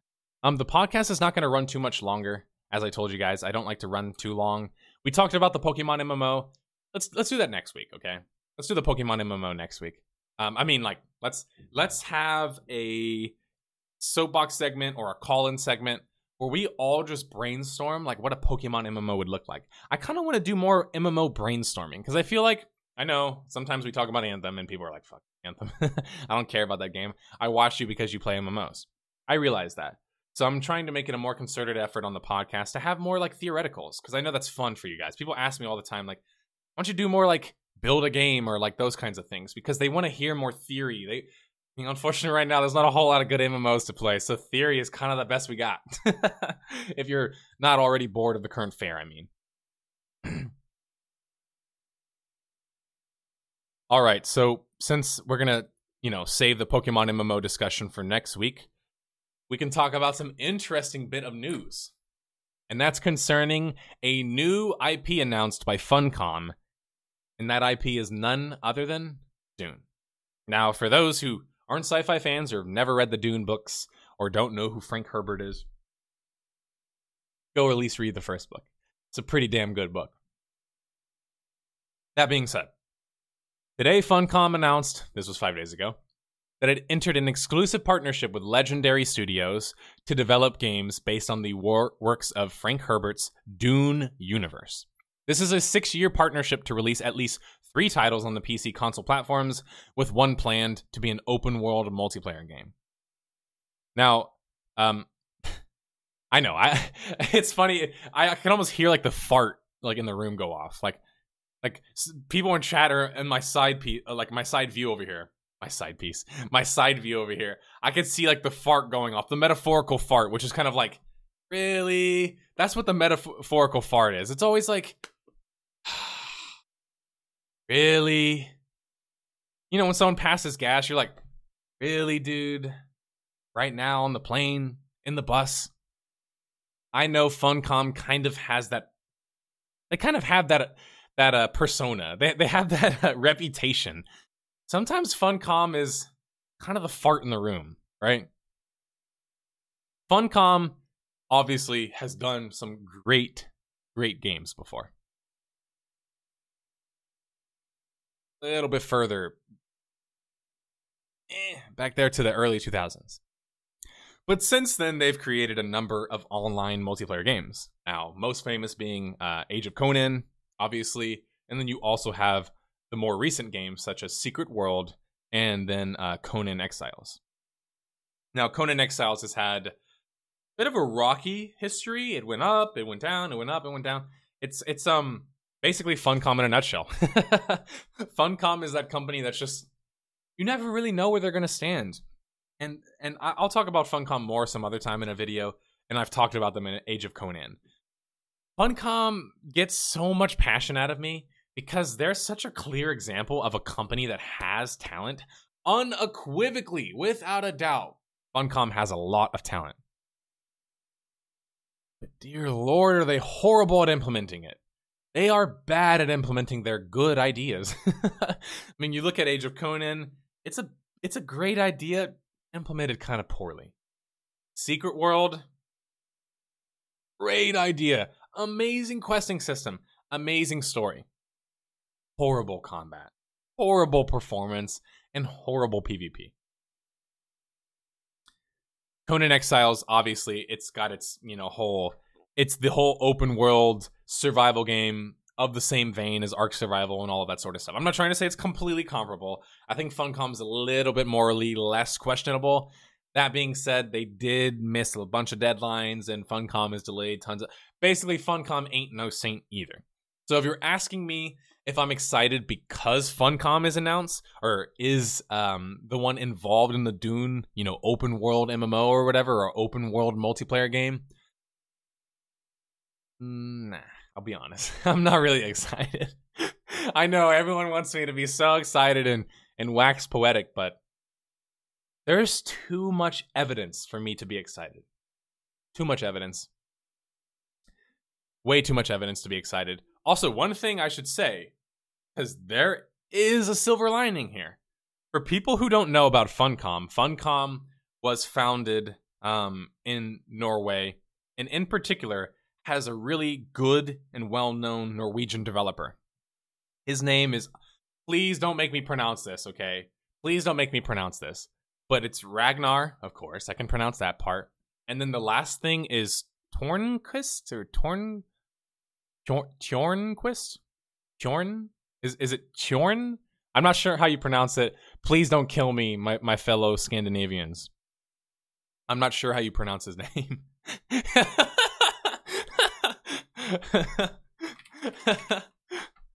anyway, if you don't know who I'm talking about, you don't know Funcom. So let me illuminate.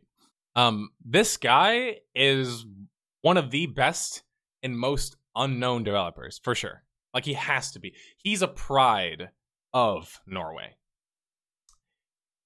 This guy in particular created one of the best, the best adventure series and games of all time, The Longest Journey or Dreamfall. Um, amazing story, great writing, just, just conceptually, even today, holds up to the test of time. Love those games.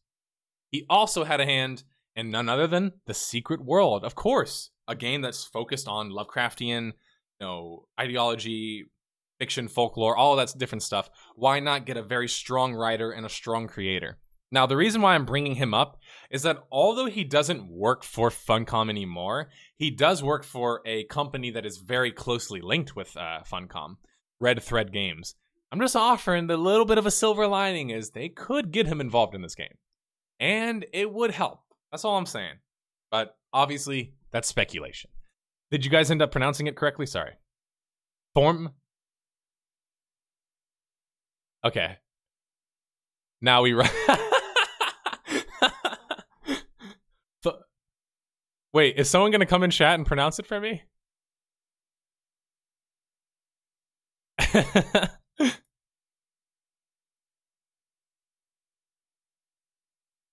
that pronunciation is the new sum, uh, sub sound. Torn, torn, Tornquist? Tornquist? Tornquist? How do you pronounce this guy's name? Thorn? Thornquist? Thornquist? All right. You come in and pronounce it for everybody. Sorry, I didn't bring my headphones. Or my other headphones. Lemposs, I'll drag you in. Where you at? I want to hear it from the from the from the bird's Is it the bird's mouth? Is that the saying? Why are my sayings all over the place today? Hey, Lemposs. All right, you ready to school us? Hey. Yeah, completely ready. All right, what is it? it's uh, pronounced Turnquist. Say it again. Turnquist. Torn Tornquist. Tornquist. Turnquist. Turnquist. Tornquist. Tornquist. No, still not. Turn. I can't even make that noise. Tian. yeah, it's our special letter. So, yeah, not many people can say that. Gotcha. Well, I appreciate you trying to illuminate for me. Uh, unfortunately, it looks like it's falling on deaf ears. I can't even pronounce it. That's all right. Ragnar Tur- Turn Torn Tornvis Corn Corn but Corn Torn Torn Torn Turn Torn Tyrn Torn. I'm lost. Damn it. Uh, well, apparently I need to go to fucking Norway and learn how to speak. I'm triggering like all my viewers. They're dropping by the dozens. No, I'm just kidding. Uh, sorry. I love how I love how it's like almost become a meme now. Like my my horrible levels of pronunciation or pronunciation. I mean, that's perfect example of it right there. Pronunci versus pronounce. Um, I don't know if I'm going to get too much into the drama concerning Ashes of Creation and Intrepid Studios because it's like, I mean, a, a lot of speculation, I guess I would say.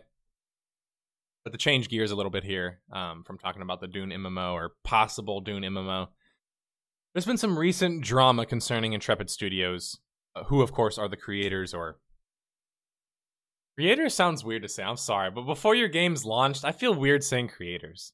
Is that weird? Am I crazy? But anyway, the developer of Ashes of Creation or Intrepid Studios, apparently they've leaked email accounts and are now trying to censor it. So if none of you knew this, this is a bit of like weird information, but I found this out today. Apparently, Intrepid Studios owns their subreddit for Ashes of Creation. For people who don't follow subreddit, this might mean basically nothing. If you don't follow Reddit, rather. But oftentimes, a subreddit for a game is community driven, and there's a particular reason for that. If it's not, what difference is it than just using your forums? Like, like you can easily just like delete, hide, shadow ban. It, it's it's it's totally useless to have a developer run the um to, to have them run the subreddit because it just you're not going to you can't promise that you're going to get actual information and you can trust the source because they they have skin in the game right? They're the developers. Why, why are they going to let you shit talk the game right? Apparently the email that they had sent out for a phoenix initiative and i'm going to assume it's because they didn't blind cc anybody. They included all of the emails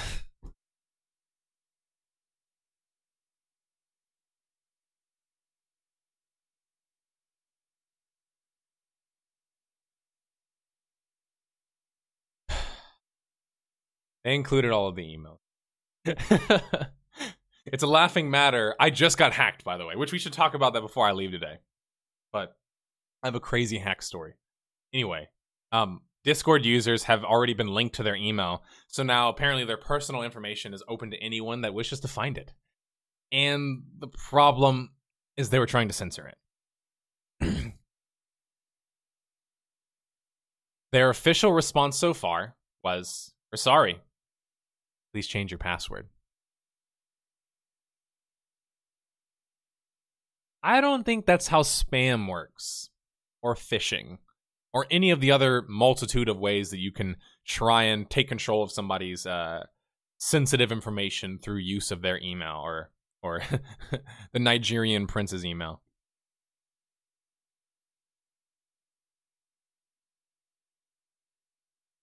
It's not something you should hide. This is very bad.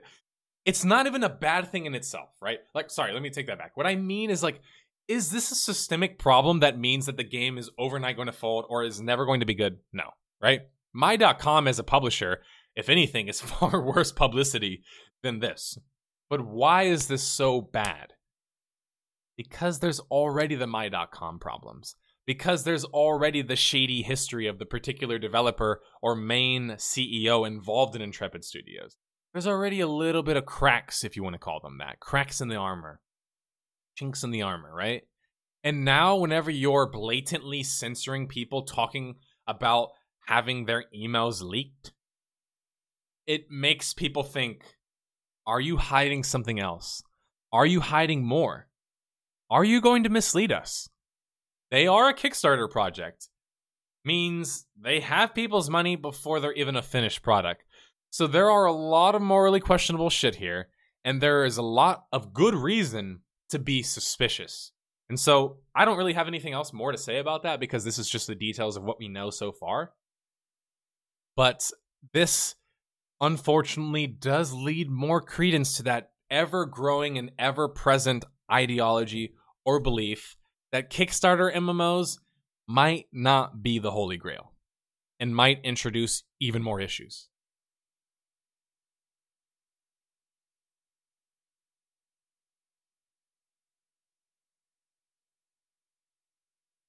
Okay. So there is maybe okay. I we we're not going to talk about Jagex working on the action RPG uh, because we kind of already mentioned that before, and it's Jagex. I mean, they could literally sit on it for like seven years and never tell us what happened to it.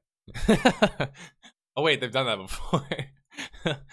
the funny thing about most jokes is there's a little bit of truth in them.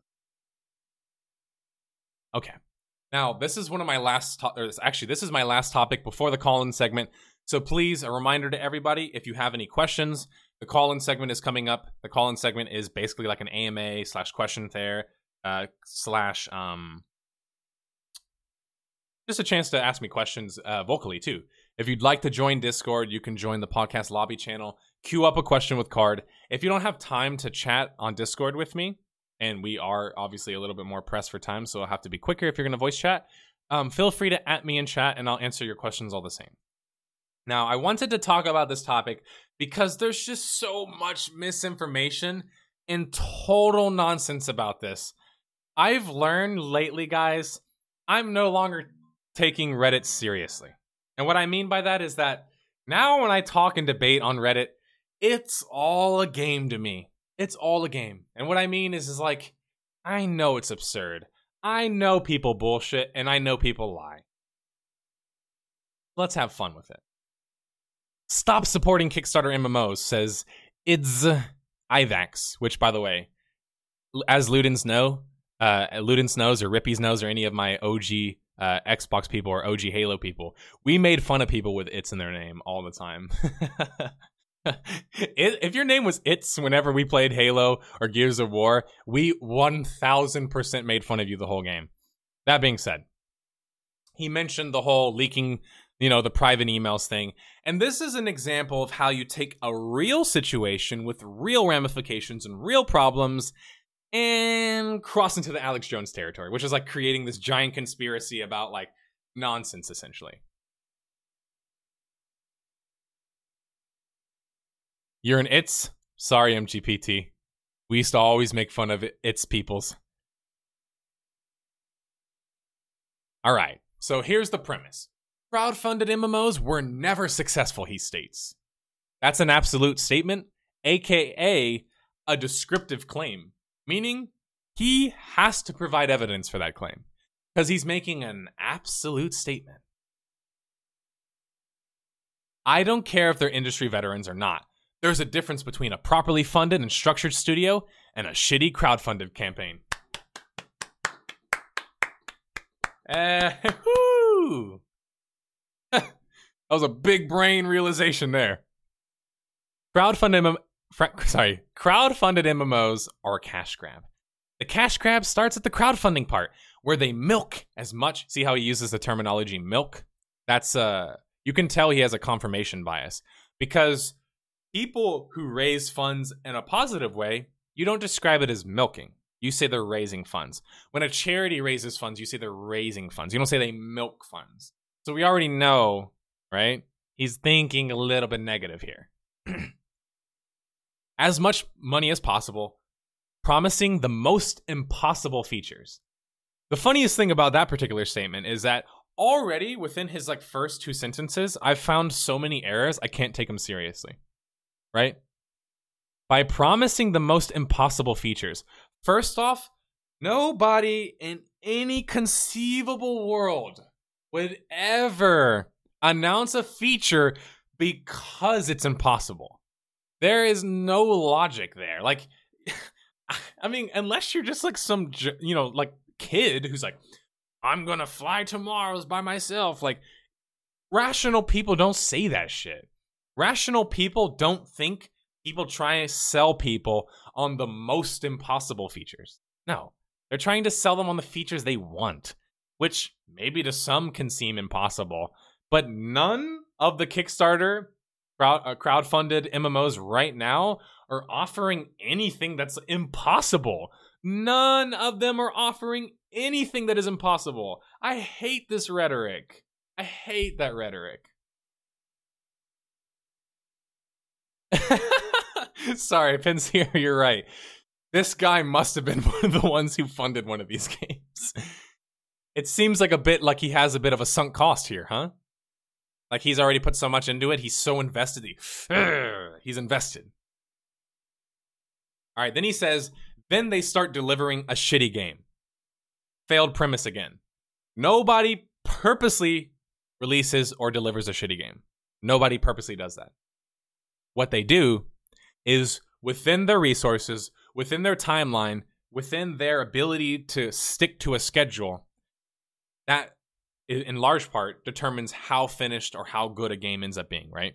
So mostly when someone delivers a shitty game, it's because of the other factors surrounding it. They don't just release a shitty game. Like what the fuck? That makes no sense. you don't just release a sh- What incentive does a corporation have to release a shitty game just like cuz whatever? There's no logic there. Now he's right. People do release bad games, right? Again, not on purpose, because they don't start delivering a shitty game. It's not like some grand big brain, you know, idea to release shitty games, right? What ends up happening, people make big promises, they don't deliver on them, or as we find out in MMO development, ideas are easy. I could tell you guys a bunch of ideas for great MMOs. Why can't I make a good MMO? Why? Why can't I make a good MMO? Someone who's been playing MMOs now for I always forget. 16 years? I've been playing like basically I've never gone a month without playing an MMO and I've been playing for 16 years. Why can't I make the best game ever? Cuz I don't have the resources. Cuz I don't have the team. Cuz I don't have other great developers. Cuz I don't have the money. Cuz I don't have the engine. There's so many things that go into making a game, right? It's not just about your ideas.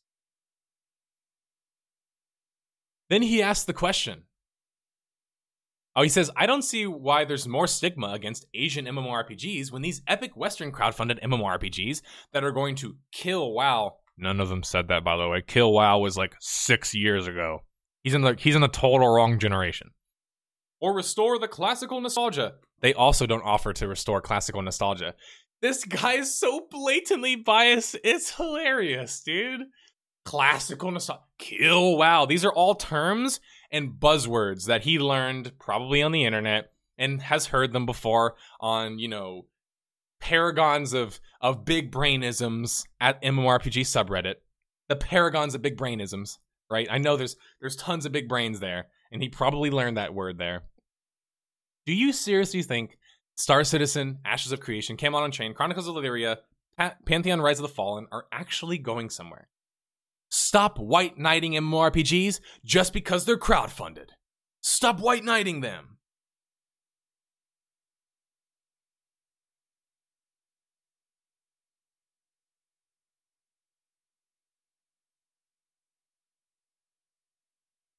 Who the fuck is white knighting? Like, what? White knighting is when somebody assumes that somebody can't defend themselves, and so they defend them for them. That's what white knighting it means. I know it's like e- ebonics slash like uh, urban dictionary. It's the urban language, right? It's not a real like definition or word. White knighting is, is slang. but like how do you even white knight an MMORPG because it's crowdfunded? Like it's such a leap First off, I've seen way more negative press and way more negative perception of these crowdfunded MMOs than I've seen positive personally. I don't know if you guys agree or disagree. Maybe it's my job. Maybe it's because I work a lot on YouTube, so I'm used to the negativity. But I'm used to seeing people say, this sucks, this shit, it's never going to be good, blah, blah, blah, blah. I don't have a whole lot of people on my comments that are saying that it's like good or don't attack it because it's in work. Like, I don't see a whole lot of that. What did you say, Lemposs? I mean, MMOs can't exactly defend themselves. Wouldn't that make it white knighting? But like, it's a non-living entity. We're talking about like human interpersonal relationships. That's where the term white knighting comes from. If you want to change the term or introduce a new term that could describe defending inanimate objects, all years. If you know one for that, I just call it a nerd. I just call us nerds. That's what I thought the terminology name for that was. Okay. Scroll down a little bit and another another complete equivacy here. Check this out. He says, "Please actually research the games and developers. Crowdfunded does not equate with ethical, neither with quality. Usually, it's quite the opposite." So, throughout this post, he's made at least 6 claims that he 100% cannot back up. I know that. Why do I know that? Because I have no life and I spend all my time looking at this shit, right? like, for example, in the very beginning of his post, crowdfunded MMOs were never successful. 100% a false statement. You see why it's stupid to make uh, normative claims whenever, sorry, you see why it's stupid to make descriptive claims when you don't actually have the data or the information?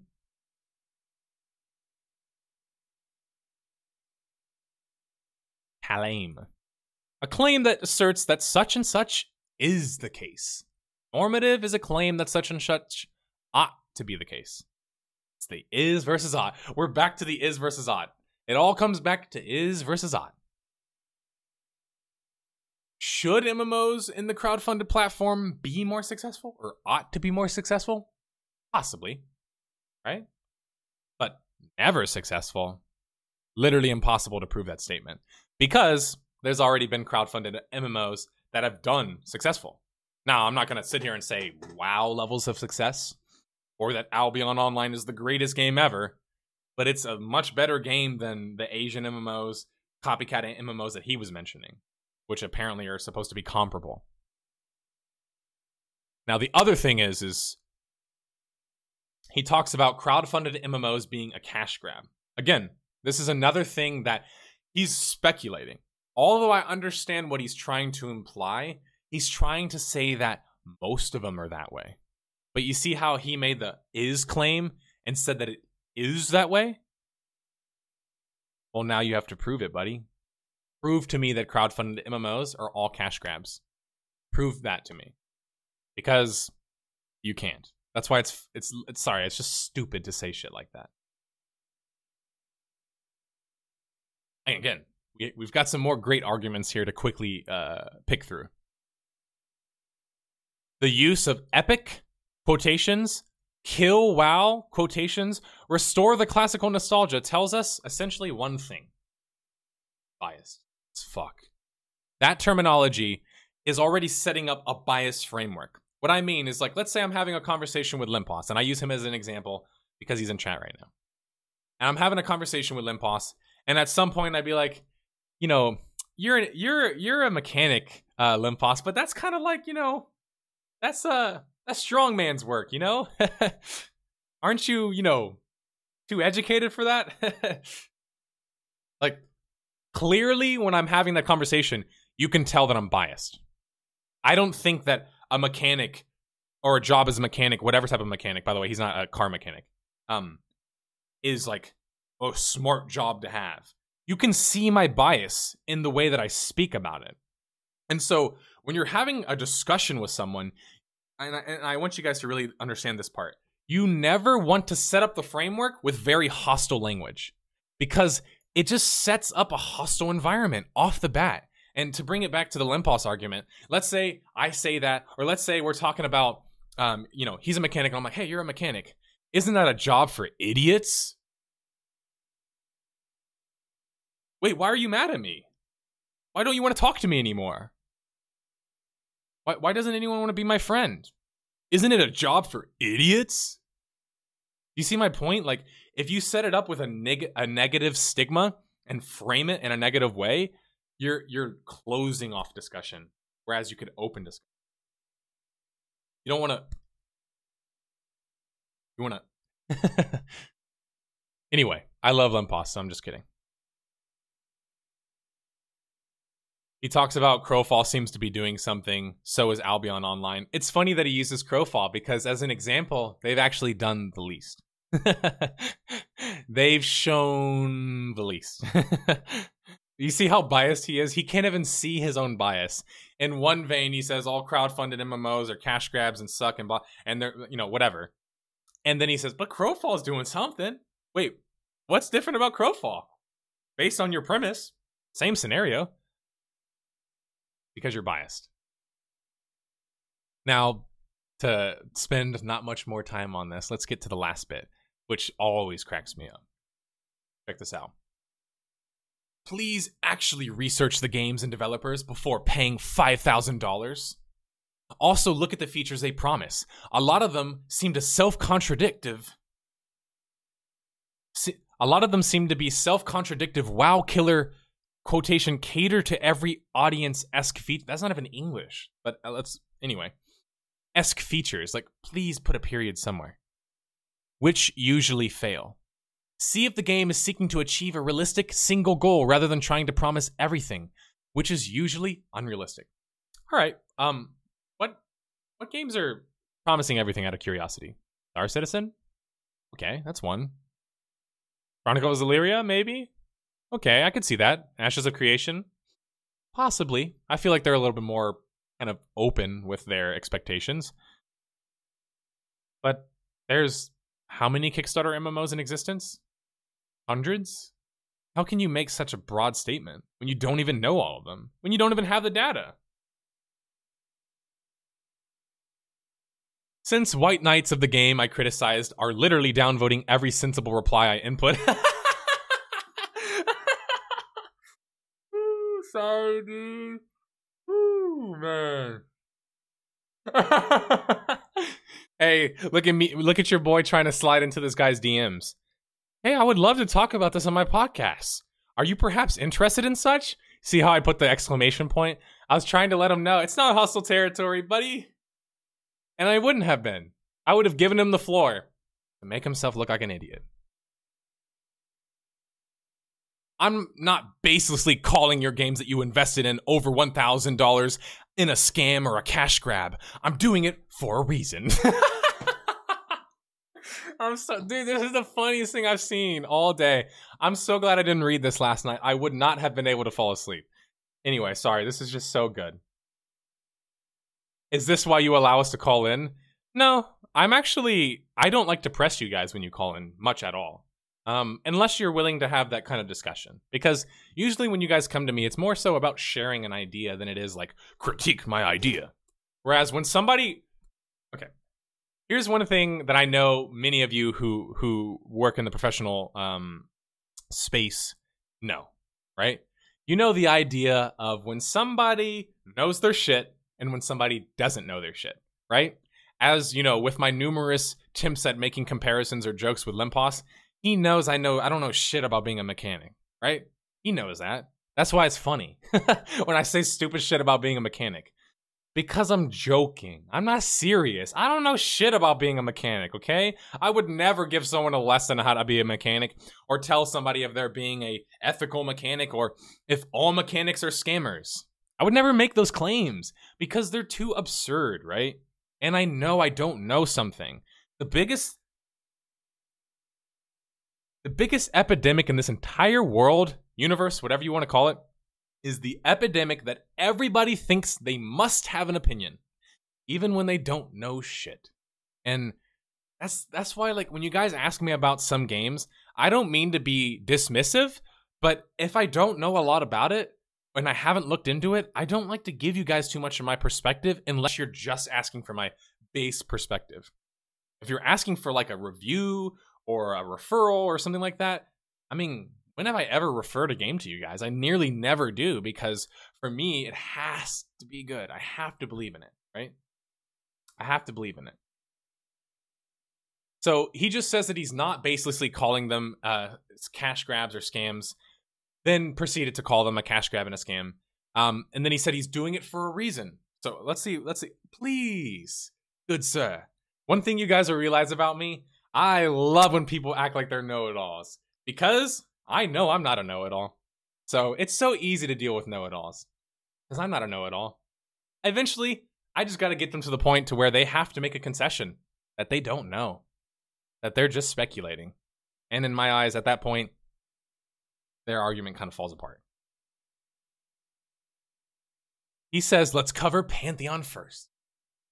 I think this post sums it up pretty well. He posts some random post on MMORPG uh, dot com. What a great site to like read good information. All right. Let's see.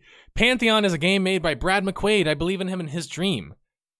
His money management issue is not what I issue is not why I say do not invest. That should raise your eyebrows. What? Is he trying to say why he says don't invest? I thought I thought he was suggesting do not invest. His money management issue is not why I say do not invest. Sorry, it's a little bit early for me, but can somebody explain that in English? Anyway, he says the management team has no experience. The videos are are so so. The team is volunteer. Hey, most MMOs were like that initially as well. Okay. Um, they're training their website moderators to build the game. Uh, I don't know if there's any evidence to prove that. That's a bold claim, buddy. Where's your evidence? I don't see any evidence or any leaks, uh, links here. They chased off some of their best world builders. Who knows, right? I'm not going to go through all of this shit. But the point being is he's making his opinion based on somebody else's poorly researched opinion. That's called the blind leading the blind. For Ashes of Creation, it's so obvious, it's undeniable, he says. It's undeniable. Steven's previous project was a scam shut down by the FDA. Therefore, 100% Ashes of Creation is a scam. Damn, this guy is just a god, man. He's annihilating us with pure facts and logic. Facts don't care about our feelings. For Camelot Unchained, I'd like to say it's attempting to support hundreds of players battling at the same place. Guess what engine they're using to do this? Unity.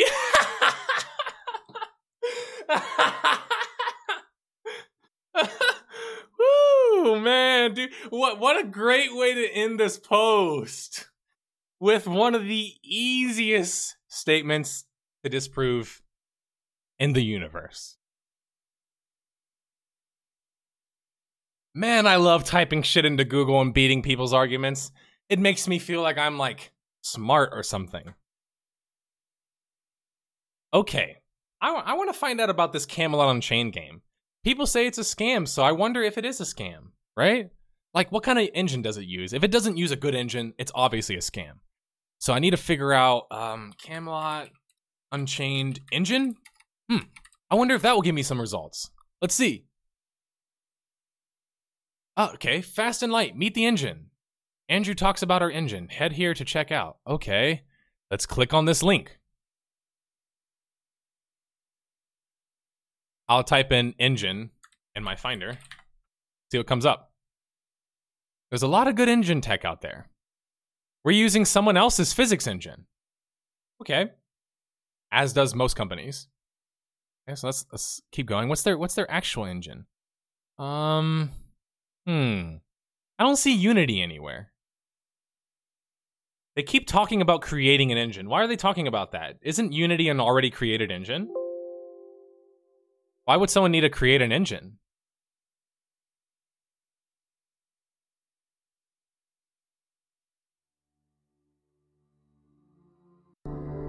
Chained. One of the questions we get asked a bunch by people who've heard about the game is what engine are you using? You know, what's going to power all of this? And first, let me say, we are not doing everything in house. One of the key things for this game, really the signature thing, is mass player battles. And we looked out there, and I've worked with a lot of different game engines. I'm scratching my fedora because I'm wondering where he said Unity. Did anybody hear Unity yet? Has Unity been mentioned at all anywhere? Unity is a company that's very public, meaning I can type in Unity, everyone knows what Unity is. Anyone that uses Unity would outline that they use Unity. It probably is even required with the license, right? Just as Unreal and all the other engines require you to say that you use them. But I didn't hear Unity. Because it doesn't fucking use it, Unity, you idiot. And yes, at this point, it's I've gotten to the point where it's no longer about being nice. You're an idiot. Because you're making claims that are blatantly wrong and can be fixed with a single Google search. This is ultimately the problem I had with this. Is I see this so often on Reddit, it is completely bewildering to me. People make a hundred percent false statements that you can just Google. Like, I'm not a wizard, okay? I don't feel like a wizard. I just feel like I'm I'm curious and I type shit into Google a lot. That's what I feel like I do from my perspective. Oh, obviously it's a little more complicated than that, but usually it kind of feels like that, right? I don't understand how this is any better than fetishizing crowdfunded MMOs. How is this post any better than being like, guys, crowdfunded MMOs, the future, they're gonna be the greatest. Star Citizen, greatest game ever. Like, what's the difference in doing that based on speculation, based on no factual basis, based on being biased, based on knowing you're in a hostile environment, so you're literally just trying to like fight with people, which is what he did multiple times throughout. He's using hostile language because he knows they're going to be hostile with him. Why does he know they're going to be hostile with him? He thinks it's because crowdfunded white knights. It's not crowdfunded white knights. It's because if you're an idiot and you showcase yourself to be an idiot, people will say you're an idiot and treat you like an idiot. That's it. It's no more complicated than that. All right, let's go, go ahead and do the uh, question segment. I know I was a little bit running late on that. Um, the podcast is now 223. So it's it's actually the podcast is um a little bit 10 minutes over schedule. I've been trying to kind of cut them at around two hours. So if any of you have any questions you'd like to ask me, go ahead and ask now. I'll go ahead and start scrolling up to see if I get to every question that you guys are asking. Make sure I do at least. Um. Okay. I can't unfortunately go all the way back, but I think I've gotten the majority of it. Uh, Remy's asks, You've mentioned you've played Planescape Torment last time. How do you compare Avellone's writing there to KOTOR 2's?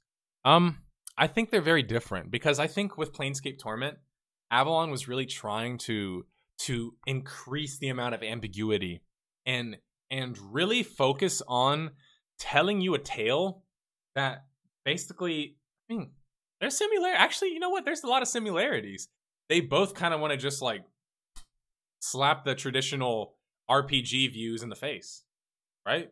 Both games kind of want to like drop the whole stereotypes on their head and kind of do them in a different way. But KOTOR 2 in the sense of uh, uh, kind of breaking away from the typical Star Wars story, whereas Planescape Torment obviously was an Icewind Dale project. Chris Avellone was on that. That's the OG, um, the OG RPG squad. So he had a lot of talent involved with him. So it's not just Chris Avellone. In fact, the one that Chris Avellone in particular spent the most time writing from his, you know, word of mouth apparently was um Oh, no. What's the witch's name in Planescape Torment? She's who Kreia is based on. Why do I not know this? Um Dang it. I know someone will correct me, so I'll go ahead and move to the next question. How often are you able to tell if a project is going to fail? Huh.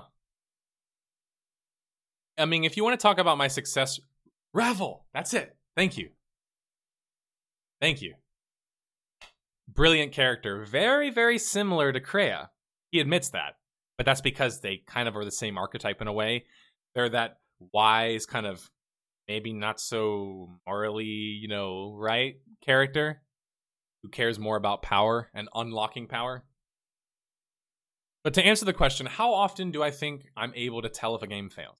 Well, currently speaking, if you look at my track record, I've been 100%. I haven't made a single mistake. But that's easy to do, right? Because I've covered mostly games that were literally dead or had very low populations. But that's why I focused on those, right? Because ultimately speaking, people ask, why do you do these, like, you know, more conceptual death of a games when you could just do a literal death of a game? Well, partly the reason is popularity, right? I have to, you know, I, I do this for a living, so I have to cover something that's like more more popular. I can't just go after the the done and dusted games because those stories generally actually very short. And not to mention most games that just straight up fail in that way, I've kind of already covered the major one. So when I look at how to analyze if a game is going to die, I'll, I'll simplify this so I don't have to sit here and talk for that much longer. If you want to determine whether or not a game is ever going to recover out of its either perceived maintenance mode, content drought, or just period, like it's ever going to come up come back period, you have to look at concurrent players. Concurrent players is the most important stat concerning population.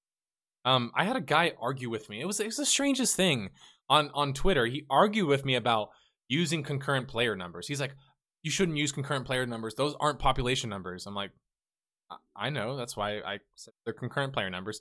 Yeah, but it's not the real population. It's misleading. Is it?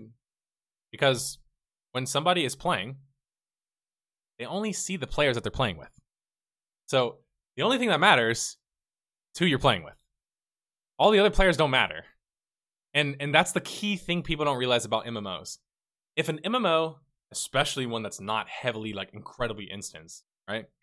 if it's not mega instance like SWTOR or something, or you know another um, uh, game with like insane amounts of instance. Star Trek, Star Trek Online has insane amounts of instance.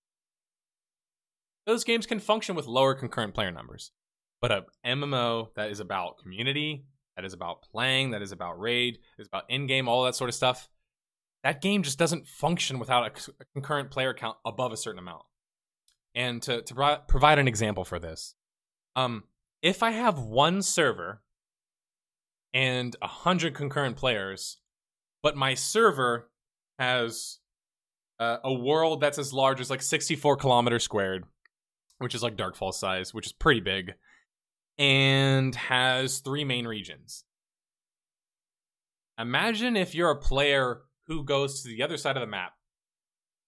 You're not going to see anybody. The game's going to seem completely dead when you go to certain cities. And so that's why for perception, perception is key with MMOs. If people think the game is dead or is going to die, they stop playing it. That's why I cover games that aren't literally dead as well. Because dead isn't just a literal word, it's figurative as well. There's more meaning to it than just a literal death. When you look at a game like Star Wars The Old Republic, they announced an expansion six months ago, still haven't released a roadmap. and people are, are thinking this is a true expansion. I mean, come on, guys. When, when are we going to stop being naive? They themselves, they in this scenario being BioWare, admitted they didn't have their full team working on it. Like, what more do people need sometimes? And that's why, yeah, ultimately, it's easier to cover the games that are literally dead. But you look at concurrent players, you look at sales, you look at uh, amount of updates, length of between updates as well, um, expansions, um, new player experiences. These are all things you look at when you're determining of whether or not an MMO is going to fail or succeed. And you can tell this oftentimes within the first couple of months. And that, I'll be honest, is a little bit harder to do. You might not be able to do that if you don't have as much experience as I do. Because I've noticed the patterns so much, my brain's trained to see them. So I can see when a game has the same issues that other games have played because I've played the majority of the the major MMOs. So I don't know if like you have to develop that skill, I guess is what I'm trying to say. If you want to have that ability, you need to start looking for patterns, start looking at other games, start looking historically, right? Like it's it's a lot more um complicated than just looking at something and being like, I'll use the measures that you said early to determine if they're going to fail within the first couple of months. You can't because there's not enough data yet. You need more than a couple of months. Anyway, I think that, I think I made some sense there.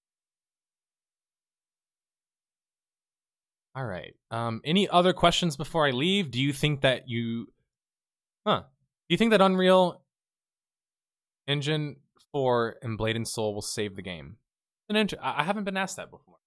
Save the game? What are they saving it from exactly? If you're talking about the Western audience,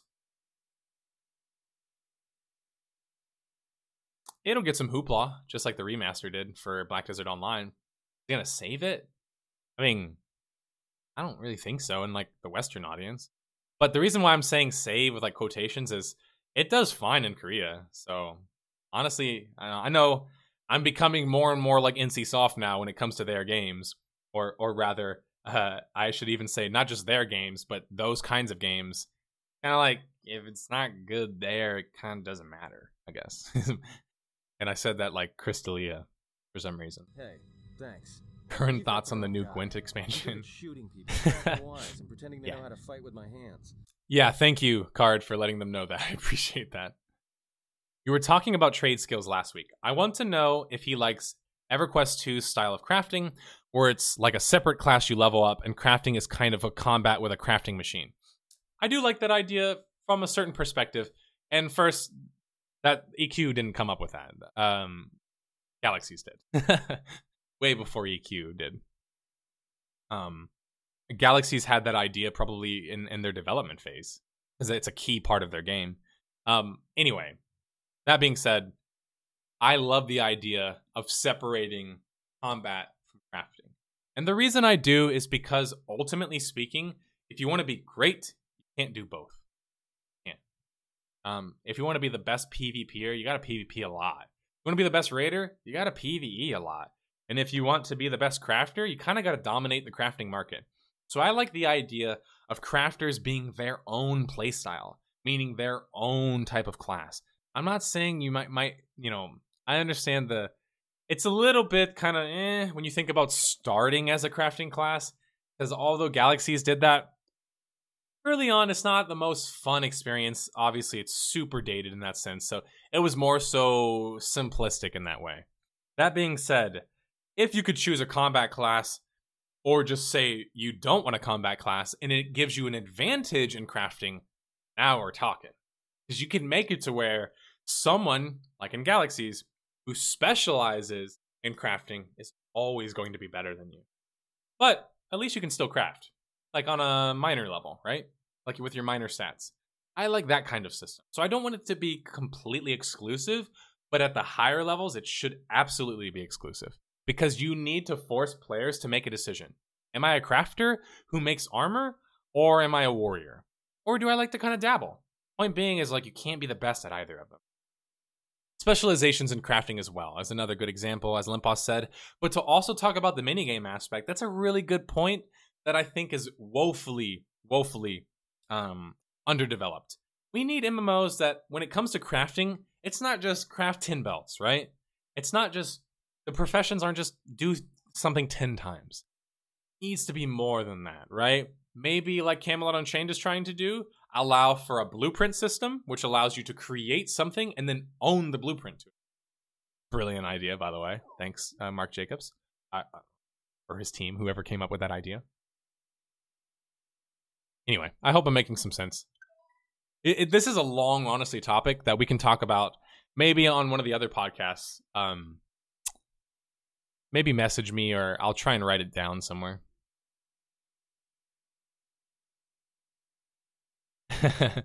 nice meme, Ludens. Swartor is the best tour. best seamstress. No, I just refreshed my page, which I forgot gets rid of my questions. Um, let me pull up my Streamlabs real quick. By the way, guys, we're- No, I just refreshed oh wait, I'm hearing myself. No, I don't want to hear myself. I already have to listen to myself for hours when I do my voiceovers. I wanted to update this uh, text down here because technically speaking, guys, we're at 49 subs. Uh oh, we're one away from me continuing to wear this damn costume. So, uh, if you haven't already used your Twitch Prime sub, now's the time. Um, let me get to those questions that I missed before I end this podcast uh, shortly. Sorry, I, I restarted my chat, so I gotta open up my um my Streamlabs so I can actually read what people. Uh, that's origin sounds. Okay. Um, I think Streamlabs is where I'm supposed to look for, right? Huh. Damn it. Sorry, guys. I can't remember where I'm supposed to look for the actual text. Take off that costume right now. um, damn it. How do you open up the the chat history? Which chat history? I know there's a way, obviously. Log viewer? Huh. Alright, I think I found something.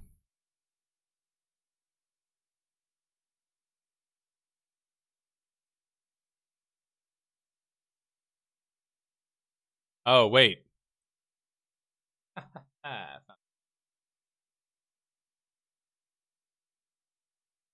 Man, this uh this log viewer is extremely laggy. Extremely laggy.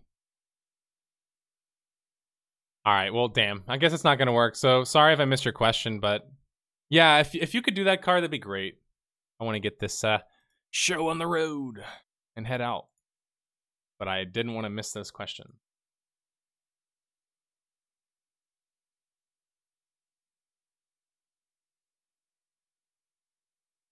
Okay. Um, Chris Avellone on Twitter told us that he's finished working on Respawn's Star Wars Jedi Fallen Order. Do you think he'll return to the themes of KOTOR 2? Um, you have to know Chris as a person, and I and I, I I'm not gonna say I know him personally, but I've studied his career, and generally speaking, he's not a go with the grain kind of writer. So it's very unlikely, even working on such a high profile game as Star Wars Jedi Fallen Order, it's unlikely he went completely generic Star Wars fantasy. So that's good. That's a concession for sure. But I don't know if he'll return to the themes of KOTOR 2 because technically speaking, it's not canon anymore anyway. Legends. So I don't know if he can, but one tidbit I'll add to that, which is interesting, is he also teased a possible um, hidden project big project announcement that's supposed to be coming this month. People are speculating it'd be Vampire the Masquerade game. They could have got Chris Avellone. That'd get me interested for damn sure. That dude touches games and they go gold. That's just a fact. What is your thoughts on Gwent? And if it's on its way to do as poorly as Artifact after the Homecoming revamp? I haven't looked at any of the stats concerning Gwent, but I did play the game and um, I couldn't help but feel underwhelmed by it. And I I know that's not really like a conclusive argument, but that's all I can kind of say right now is that something about the game just felt like it wasn't completely paced right, and also I didn't see a lot of skill. Like I didn't feel a lot of those moments when you play a card game where you're like, aha, top decked. Or you go, aha, lethal. Or you go, hmm, I'm gonna scarab god this dude, and then resummon his zombie to resummon my zombie, and then wipe him and end the game. Like these kinds of cool plays that happen in Magic and, and happen in all of these different um, uh, card games. I never had those experiences in Gwent. So to me, it's just like, what are they really going for? You know, like, are they going for that card game audience? Because if they are, it's not working. But if they're going for a different audience or just trying to rely on their Witcher audience, then I'm sure they'll get just enough success. Time to keep the suit on. Well, thank you, Sakito. I, I appreciate that. Mush. I don't know why I, I spoke Japanese, but mush. Um, your name sounded Japanese. I was trying to be uh, polite. I actually know a little bit of Korean and I know a little bit of Japanese, but only because I did karate and taekwondo as a kid for like most, if not all, of my childhood um, and played video games. That's one thing you guys don't know totally about me yet is that I love martial arts as much as I love video games. But I haven't found a way to like combine those two audiences. So maybe late in the I've thought about some funny ideas concerning my outfit. Like I could go dressed like this to my actual gym or academy and then make a skit out of that. There's tons of fun and, and funny things I can do to introduce all of that. But I've reached the point that I would say is the end of this podcast. So I want to thank everybody for stopping by today for episode. Wow, I actually forgot today's episode. That means we're getting up there in the numbers. Episode 24, where we talked about just about everything MMOs, We also talked about uh, obviously Red Dead Redemption, microtransactions, artifact dropping, and being below 500 concurrent players, and the Dune MMO being announced. So we talked about a lot of interesting things, and I also ranted a lot about uh, interesting things. So I hope you guys enjoyed the podcast. Thank you for stopping by. For those who were there since the very beginning, I thank you as always. Means a lot to me. It really does. Those of you who stick through all the way, it, it tells me that you can like, you can listen to my voice. You know, you can tolerate me. That, that's that's a nice thing to me. Especially when I hear my voice so often, I can't even tolerate my own voice. Anyway, um, jokes aside, thank you everybody. We got it back up to 50 subscribers, so I'm wearing the outfit again. Feels good. It, it I'm breaking it in, man. I'm I'm feeling like I, I told Card I, I might need some more outfits. Like I could do a bow tie, maybe. No, maybe kind of like a different coat kind of deal. Maybe even a trench coat. I could go trench coat. Hey, we could do it all. We'll try it out. Anyway. Later, detectives.